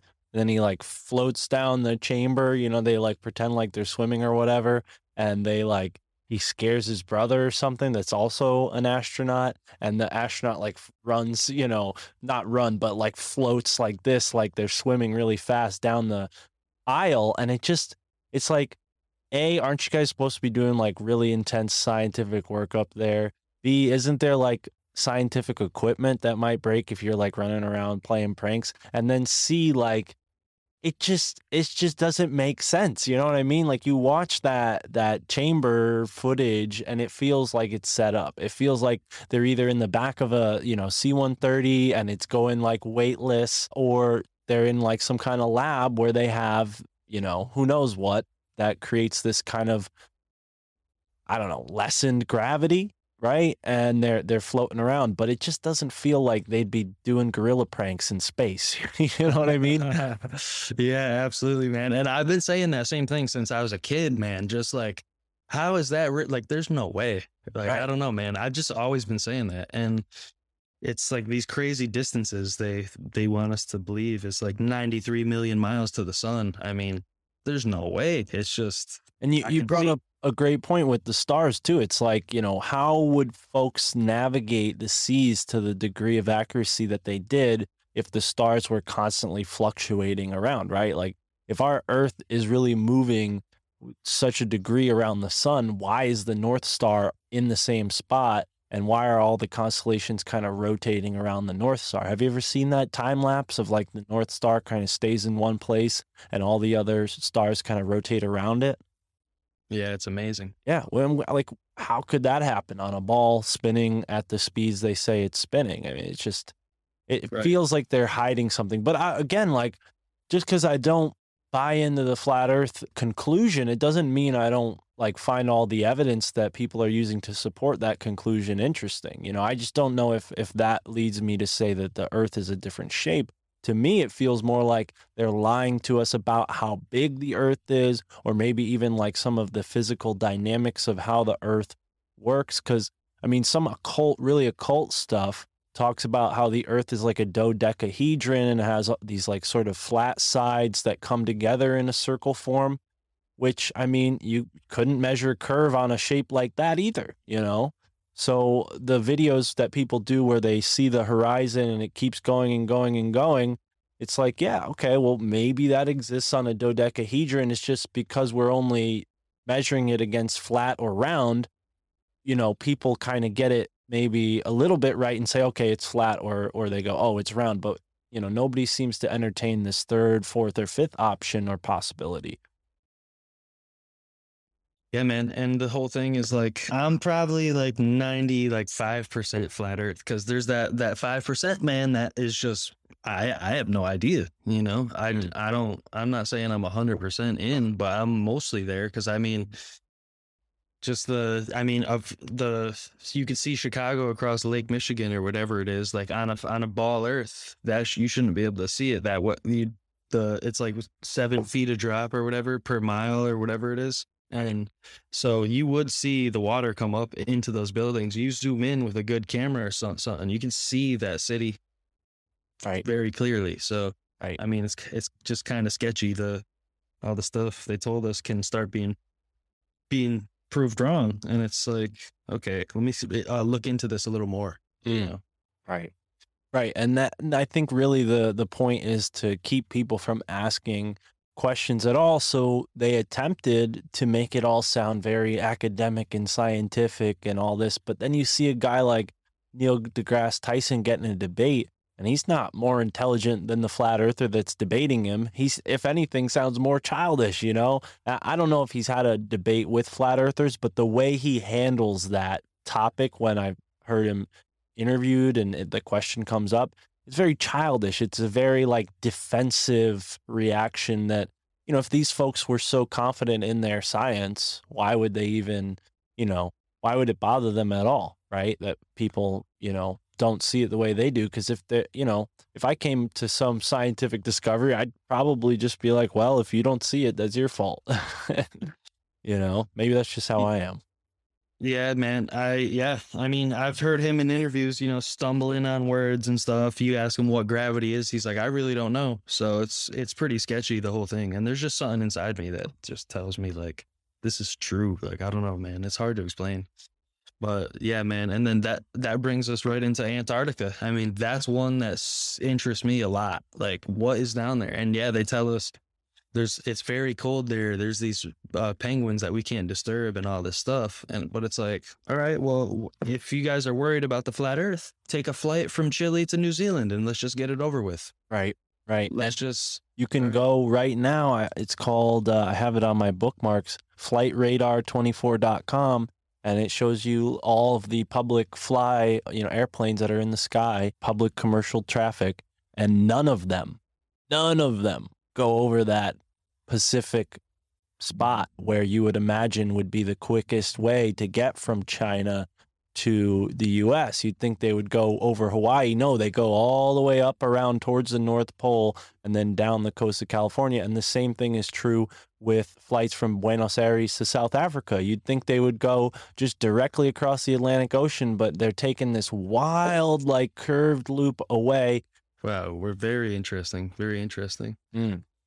Wow. Yeah, man. I mean, they they don't want us going to Antarctica for some reason. That that that just really interests me. That whole thing. I'd love to go there. I I applied at a, uh, a job to go there, but I never heard back. Now, when you say, you- what do you mean, like an electrician job or? Yeah. Oh, yep. shoot. Okay. Yeah, there was this contractor doing work down there at McMurdo Station, Okay. They were taking applicants. I put one in just for the hell of it, but I never heard anything back. you Oh know? man. Well, tomorrow is the day you're gonna look in your mailbox, find out you got a trip to Antarctica soon. That's Well, that- cool, man. Yeah, man. The synchronicity thing too, going back to that. The day after I filmed the David Weiss episode, I'm driving home from work. There's a truck right next to me. Uh, it's a big sticker on the back windshield that says "Research Flat Earth." That was the day after I filmed that episode of my podcast. So it was really crazy. I was like, all right, all right.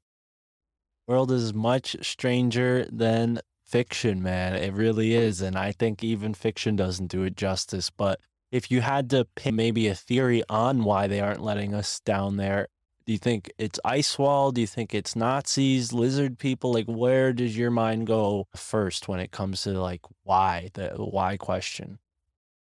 Well, part of it goes to these stories of they found something under the ice. Part of an ancient civilization that's very high tech. Big, maybe, maybe even have ships under the ice. I mean, there's there's stories about that. But the other part of me is saying it is ice wall, and if you go past the wall, there is other lands beyond there that are warm, just like here, and there's people there also, just Mm. like us. Right, Admiral they- Byrd. Yeah, absolutely. Yeah, that's that's where a big part of me sits right now is there is and you know, we talk about the entrance to the earth, inner earth. I mean, there could be a hole down there that leads to an inner world, you know, that maybe they escaped there after the cataclysms and they've been developing there ever since and they're just so much ahead of us and they our our leaders met with their leaders and said all right we we got to keep this quiet from our people right now so we're not going to let them down here and you don't let them see you and we'll just have this agreement. But yeah man that's where i sit right now. Hmm. Right. Yeah, and I mean, even here in the States, you have all this talk of underground bunkers. I mean, East Coast, specifically out there, and the West Coast, there's a bunch of talk of underground bases and whatnot. Who knows? Maybe they all connect. Maybe that's why they're putting all this money into digging these tunnels. I mean, they talk so much about billionaires going into space. Meanwhile, the military seems to be going underground and drilling these big tunnels. Who knows? Maybe they all connect. Maybe they go under the ocean. You know, it just it feels like and, what you said earlier about Florida and Texas being maybe like these silo states that they're pushing all of the free thinkers to it just it, it goes right into that whole agenda 21 thing where they want to push everybody into the cities keep all the natural spaces you know wild quote unquote even though the military's still going to be there and they're the number one polluters on the whole planet folks so they're they're they're not working with mother earth's interests in mind yet they're going to have autonomy over these wild places if this agenda 21 comes to fruition but yeah man and then I think we were talking about this with Donut. Shout out to the Donut Factory and how they have these celebrities and politicians that go and meet down there in Antarctica. And I'm asking Donut, I'm like, all of these people are going there, like, what's the infrastructure that they have on Antarctica? Because, like, if you went there to do that electrician job, like, what would you stay in some little scientist camp base, like a little shack? You know, like that's what we see in the documentaries and movies. But if politicians are going there, they're not staying in some shack. They're staying in a Ritz Carlton. They're staying in a you know a nice hotel. And and if if there's a hotel, well then they have to have staff. They have to have management. They have to have you know all of these things going on, which would suggest that there's a whole population of people living down there. I mean, unless they stay their whole time on an aircraft carrier or something like that, you know, you got to imagine that there's some sort of infrastructure, even a city that these people are going to when they're visiting Antarctica for you know, whatever political meetings. Donut said they were fake, though. He said they found out that it was fake. I don't know, man, because I heard that before Donut brought it up. So, you know, have you heard anything about that? Important people going there to visit? Absolutely. I've heard, uh, you know, I've heard the Pope going down there, Obama, John Kerry, uh, you know, all these big people. And yeah, I mean, why are they going down there? Like, are they are they meeting with beings from beyond the ice wall? Are they are they doing meetings with these guys? Are they or did they find something that the scientists really needed to show them? Or you know, under the under the ice, we just we just don't know. But yeah, it's I have heard that a lot about these big names going down there. And yeah, you'd think yeah, there's got to be some kind of infra- infrastructure because yeah, these guys aren't going to stay in in a scientist camp. Yeah, I agree with that. And that that episode you did with Donut, that was really great. I listened to that today, talking about these. Yeah, man, talking about these octopus in Antarctica using the telekinesis on those science or the military. What was that all about? Yeah, so there's this deep underground or under ice lake called Lake Slaskov something in Russian. I'll I'll try to and apparently these Russians were down there doing some tests trying to figure out this underground lake and yeah, I guess there was a species of squid or octopus that they had never encountered before that was attacking them in this chamber. And not just with its tentacles but with like psyops. Like it's literally psi attacking them with psychic abilities or something. Yeah, that was very interesting. I was like, wow, that's really crazy. so it's it's all right. Well now they're saying it's dragon breath cave? I don't know if that's it so in the mcmurdo dry valleys of antarctica there exists a lake buried year round under an ice cover. I think it's called lake vostok but it's this article's not putting it right in the front of the yeah there's lake vida as well but i thought it was lake vostok. Either way yeah there's some crazy ass octopus down there bro Yeah, that that name sounds familiar, Vostok. Yeah, the oct- octopus are weird things, man. And then you guys were, ta- I heard you guys talking about the the on the Simpsons these these o- octopus aliens that run the world through the presidency, and we see the Simpson the Simpsons over and over again predicting these world events before they happen, and it makes you wonder, like, are they showing us? Like what's going on here because i mean i have a shirt it's a it's a fit for an autopsy uh shirt they're like a deathcore i know you like that heavy stuff too right Well, Shane made a, a heavy breakdown of my my intro music, so I think people got that impression from there. I'm in the underground rap, the screamo rap, or not screamo rap, but like this the heavy rock, like that was really popular where we're from. Like when we were growing up, never got into it like the post punk like hardcore scene and that never really got into that but i do really appreciate shane's remix of my intro because that shit was sick despite the fact that i'm not really into that music Yeah, that that is really sweet. He, he did a great job on that.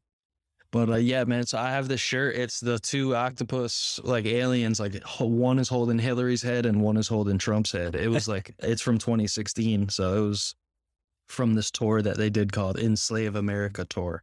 But so that shirt has those two weird monsters on it, and it makes you start start thinking like, are these these evil forces control in disguise in these bodies of these high up people it makes you start thinking like that could be true i mean you you talk about these ancient people like the whole anunnaki thing they got so high tech that they could fit they figured out how to transfer their consciousness into n- new avatars and extend their life for hundreds of thousands of years i mean that could be what what this is exactly like they they've been just creating new bodies transferring their consciousness and they're still controlling us like Right. so Right, right. And you know, Ray Kurzweil and all them are very, very keen on making that uh, actually feasible technologically over there in Silicon Valley. But yeah, I don't know, man. I I, I definitely believe there's some sort of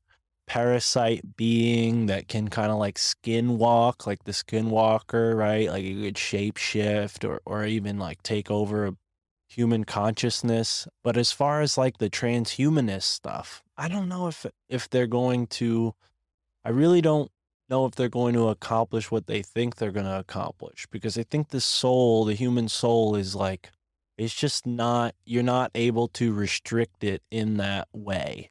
Uh, what are your thoughts on that and transhumanism? Yeah, I don't think they're gonna be able to successfully do that because I think there's a big part of it that that they're not understanding. Like whatever made us understands it fully. You know, that's what I'm that's what I'm thinking. Like these people that are trying to do the whole transhumanism thing, Neuralink, you know, this whole this whole thing, connecting with our mind to the internet. I mean, it's I don't I think they're missing a, a big part of it that that was understood by these uh, more ancient civilizations. Mm, right, right. Now, when it comes to going full circle on what we started this conversation up with, have you looked into psychedelic use in those ancient cultures, or maybe even experienced anything in your ex- like trips that would suggest looking into that aspect of life, the ancient realm? For sure, for sure. So we we see the hieroglyphics in ancient Egypt. We, we see mushrooms, you know, depicted in these in these hieroglyphics, and so they were definitely they they knew about it. And you know, then we then we go to you overlay the third eye, the eye of Horus. You overlay that to the cross section of the brain, lining up with the pineal and the thalamus. That's that's pretty compelling there. It, it does look very similar. And in my experiences, I very often I see like ancient Hebrew and like these weird occultic symbols and hieroglyphic type symbols flowing around me. Sometimes these beings come up to me and they beam it into my like forehead. Like they'll just like sh- open their hand and it'll just be all these symbols flooding my mind. And like the symbols are very like very familiar to me. They they look very familiar. And so that's what I like equate it to, like ancient Hebrew. I say that a lot because the the the symbols that they use communicating with me look a lot like You're you're you're making it sound enticing, bro. And and it's cold as hell where I'm at right now. I know it's probably a little cozier down there in Florida, but it's cold as hell and I've been inside for a few days now at this point, so I'm down to freaking get out of my get out of my zone if I can. Who knows? Maybe that'll maybe that'll be what I need. Yeah, man, it's pretty cool to know that. You know, like, wow, I have that whole other, uh, whole other world right there in that drawer. Evan D, brother, this has been fun. I want to give you a chance to plug your show, Occult 45. Let the listeners know that I will be there soon and we'll be having you back on soon for a, a full episode. I'm not quite sure which episode this one will tag on the end of, but yeah, we've been we've been doing a lot. I got like 10 episodes in the basket right now ready to be released. So if folks want to listen to all those right now, you got to sign up for the Patreon. This isn't a free show, folks. This is how I get paid through the Patreon to keep this show flowing, keep cool guys like Evan D coming on the show, having great conversations. And I'm sure Evan's got some ways that you can support him too. So enough about me. Evan, tell them where they can go to find you, brother, and uh, all that good stuff. Yeah, man. So right now my show is available on all platforms uh, that you get your podcast. It is called Occult 45 with Evan D. And yeah, man, my YouTube and everything is on there. The the links for all that is on there. All the music that you hear for my intro and my outro that was recorded by me. I I would play it. I play that all on guitar. And uh, yeah, so I recorded all that music. And if you want to send me guest suggestions or you have questions about my show, Evan D Occult45 at yahoo.com is where you can reach me directly. Right But, on. yeah, man. Well, I am reaching out to you right now because we need to get you into Alt Media United. We got to put you up on our website there if you're down with that. And folks, go support the man Evan D at Occult 45. And thank you for being here. Thank you for tuning in. Have a great moment wherever you are in the now. Peace.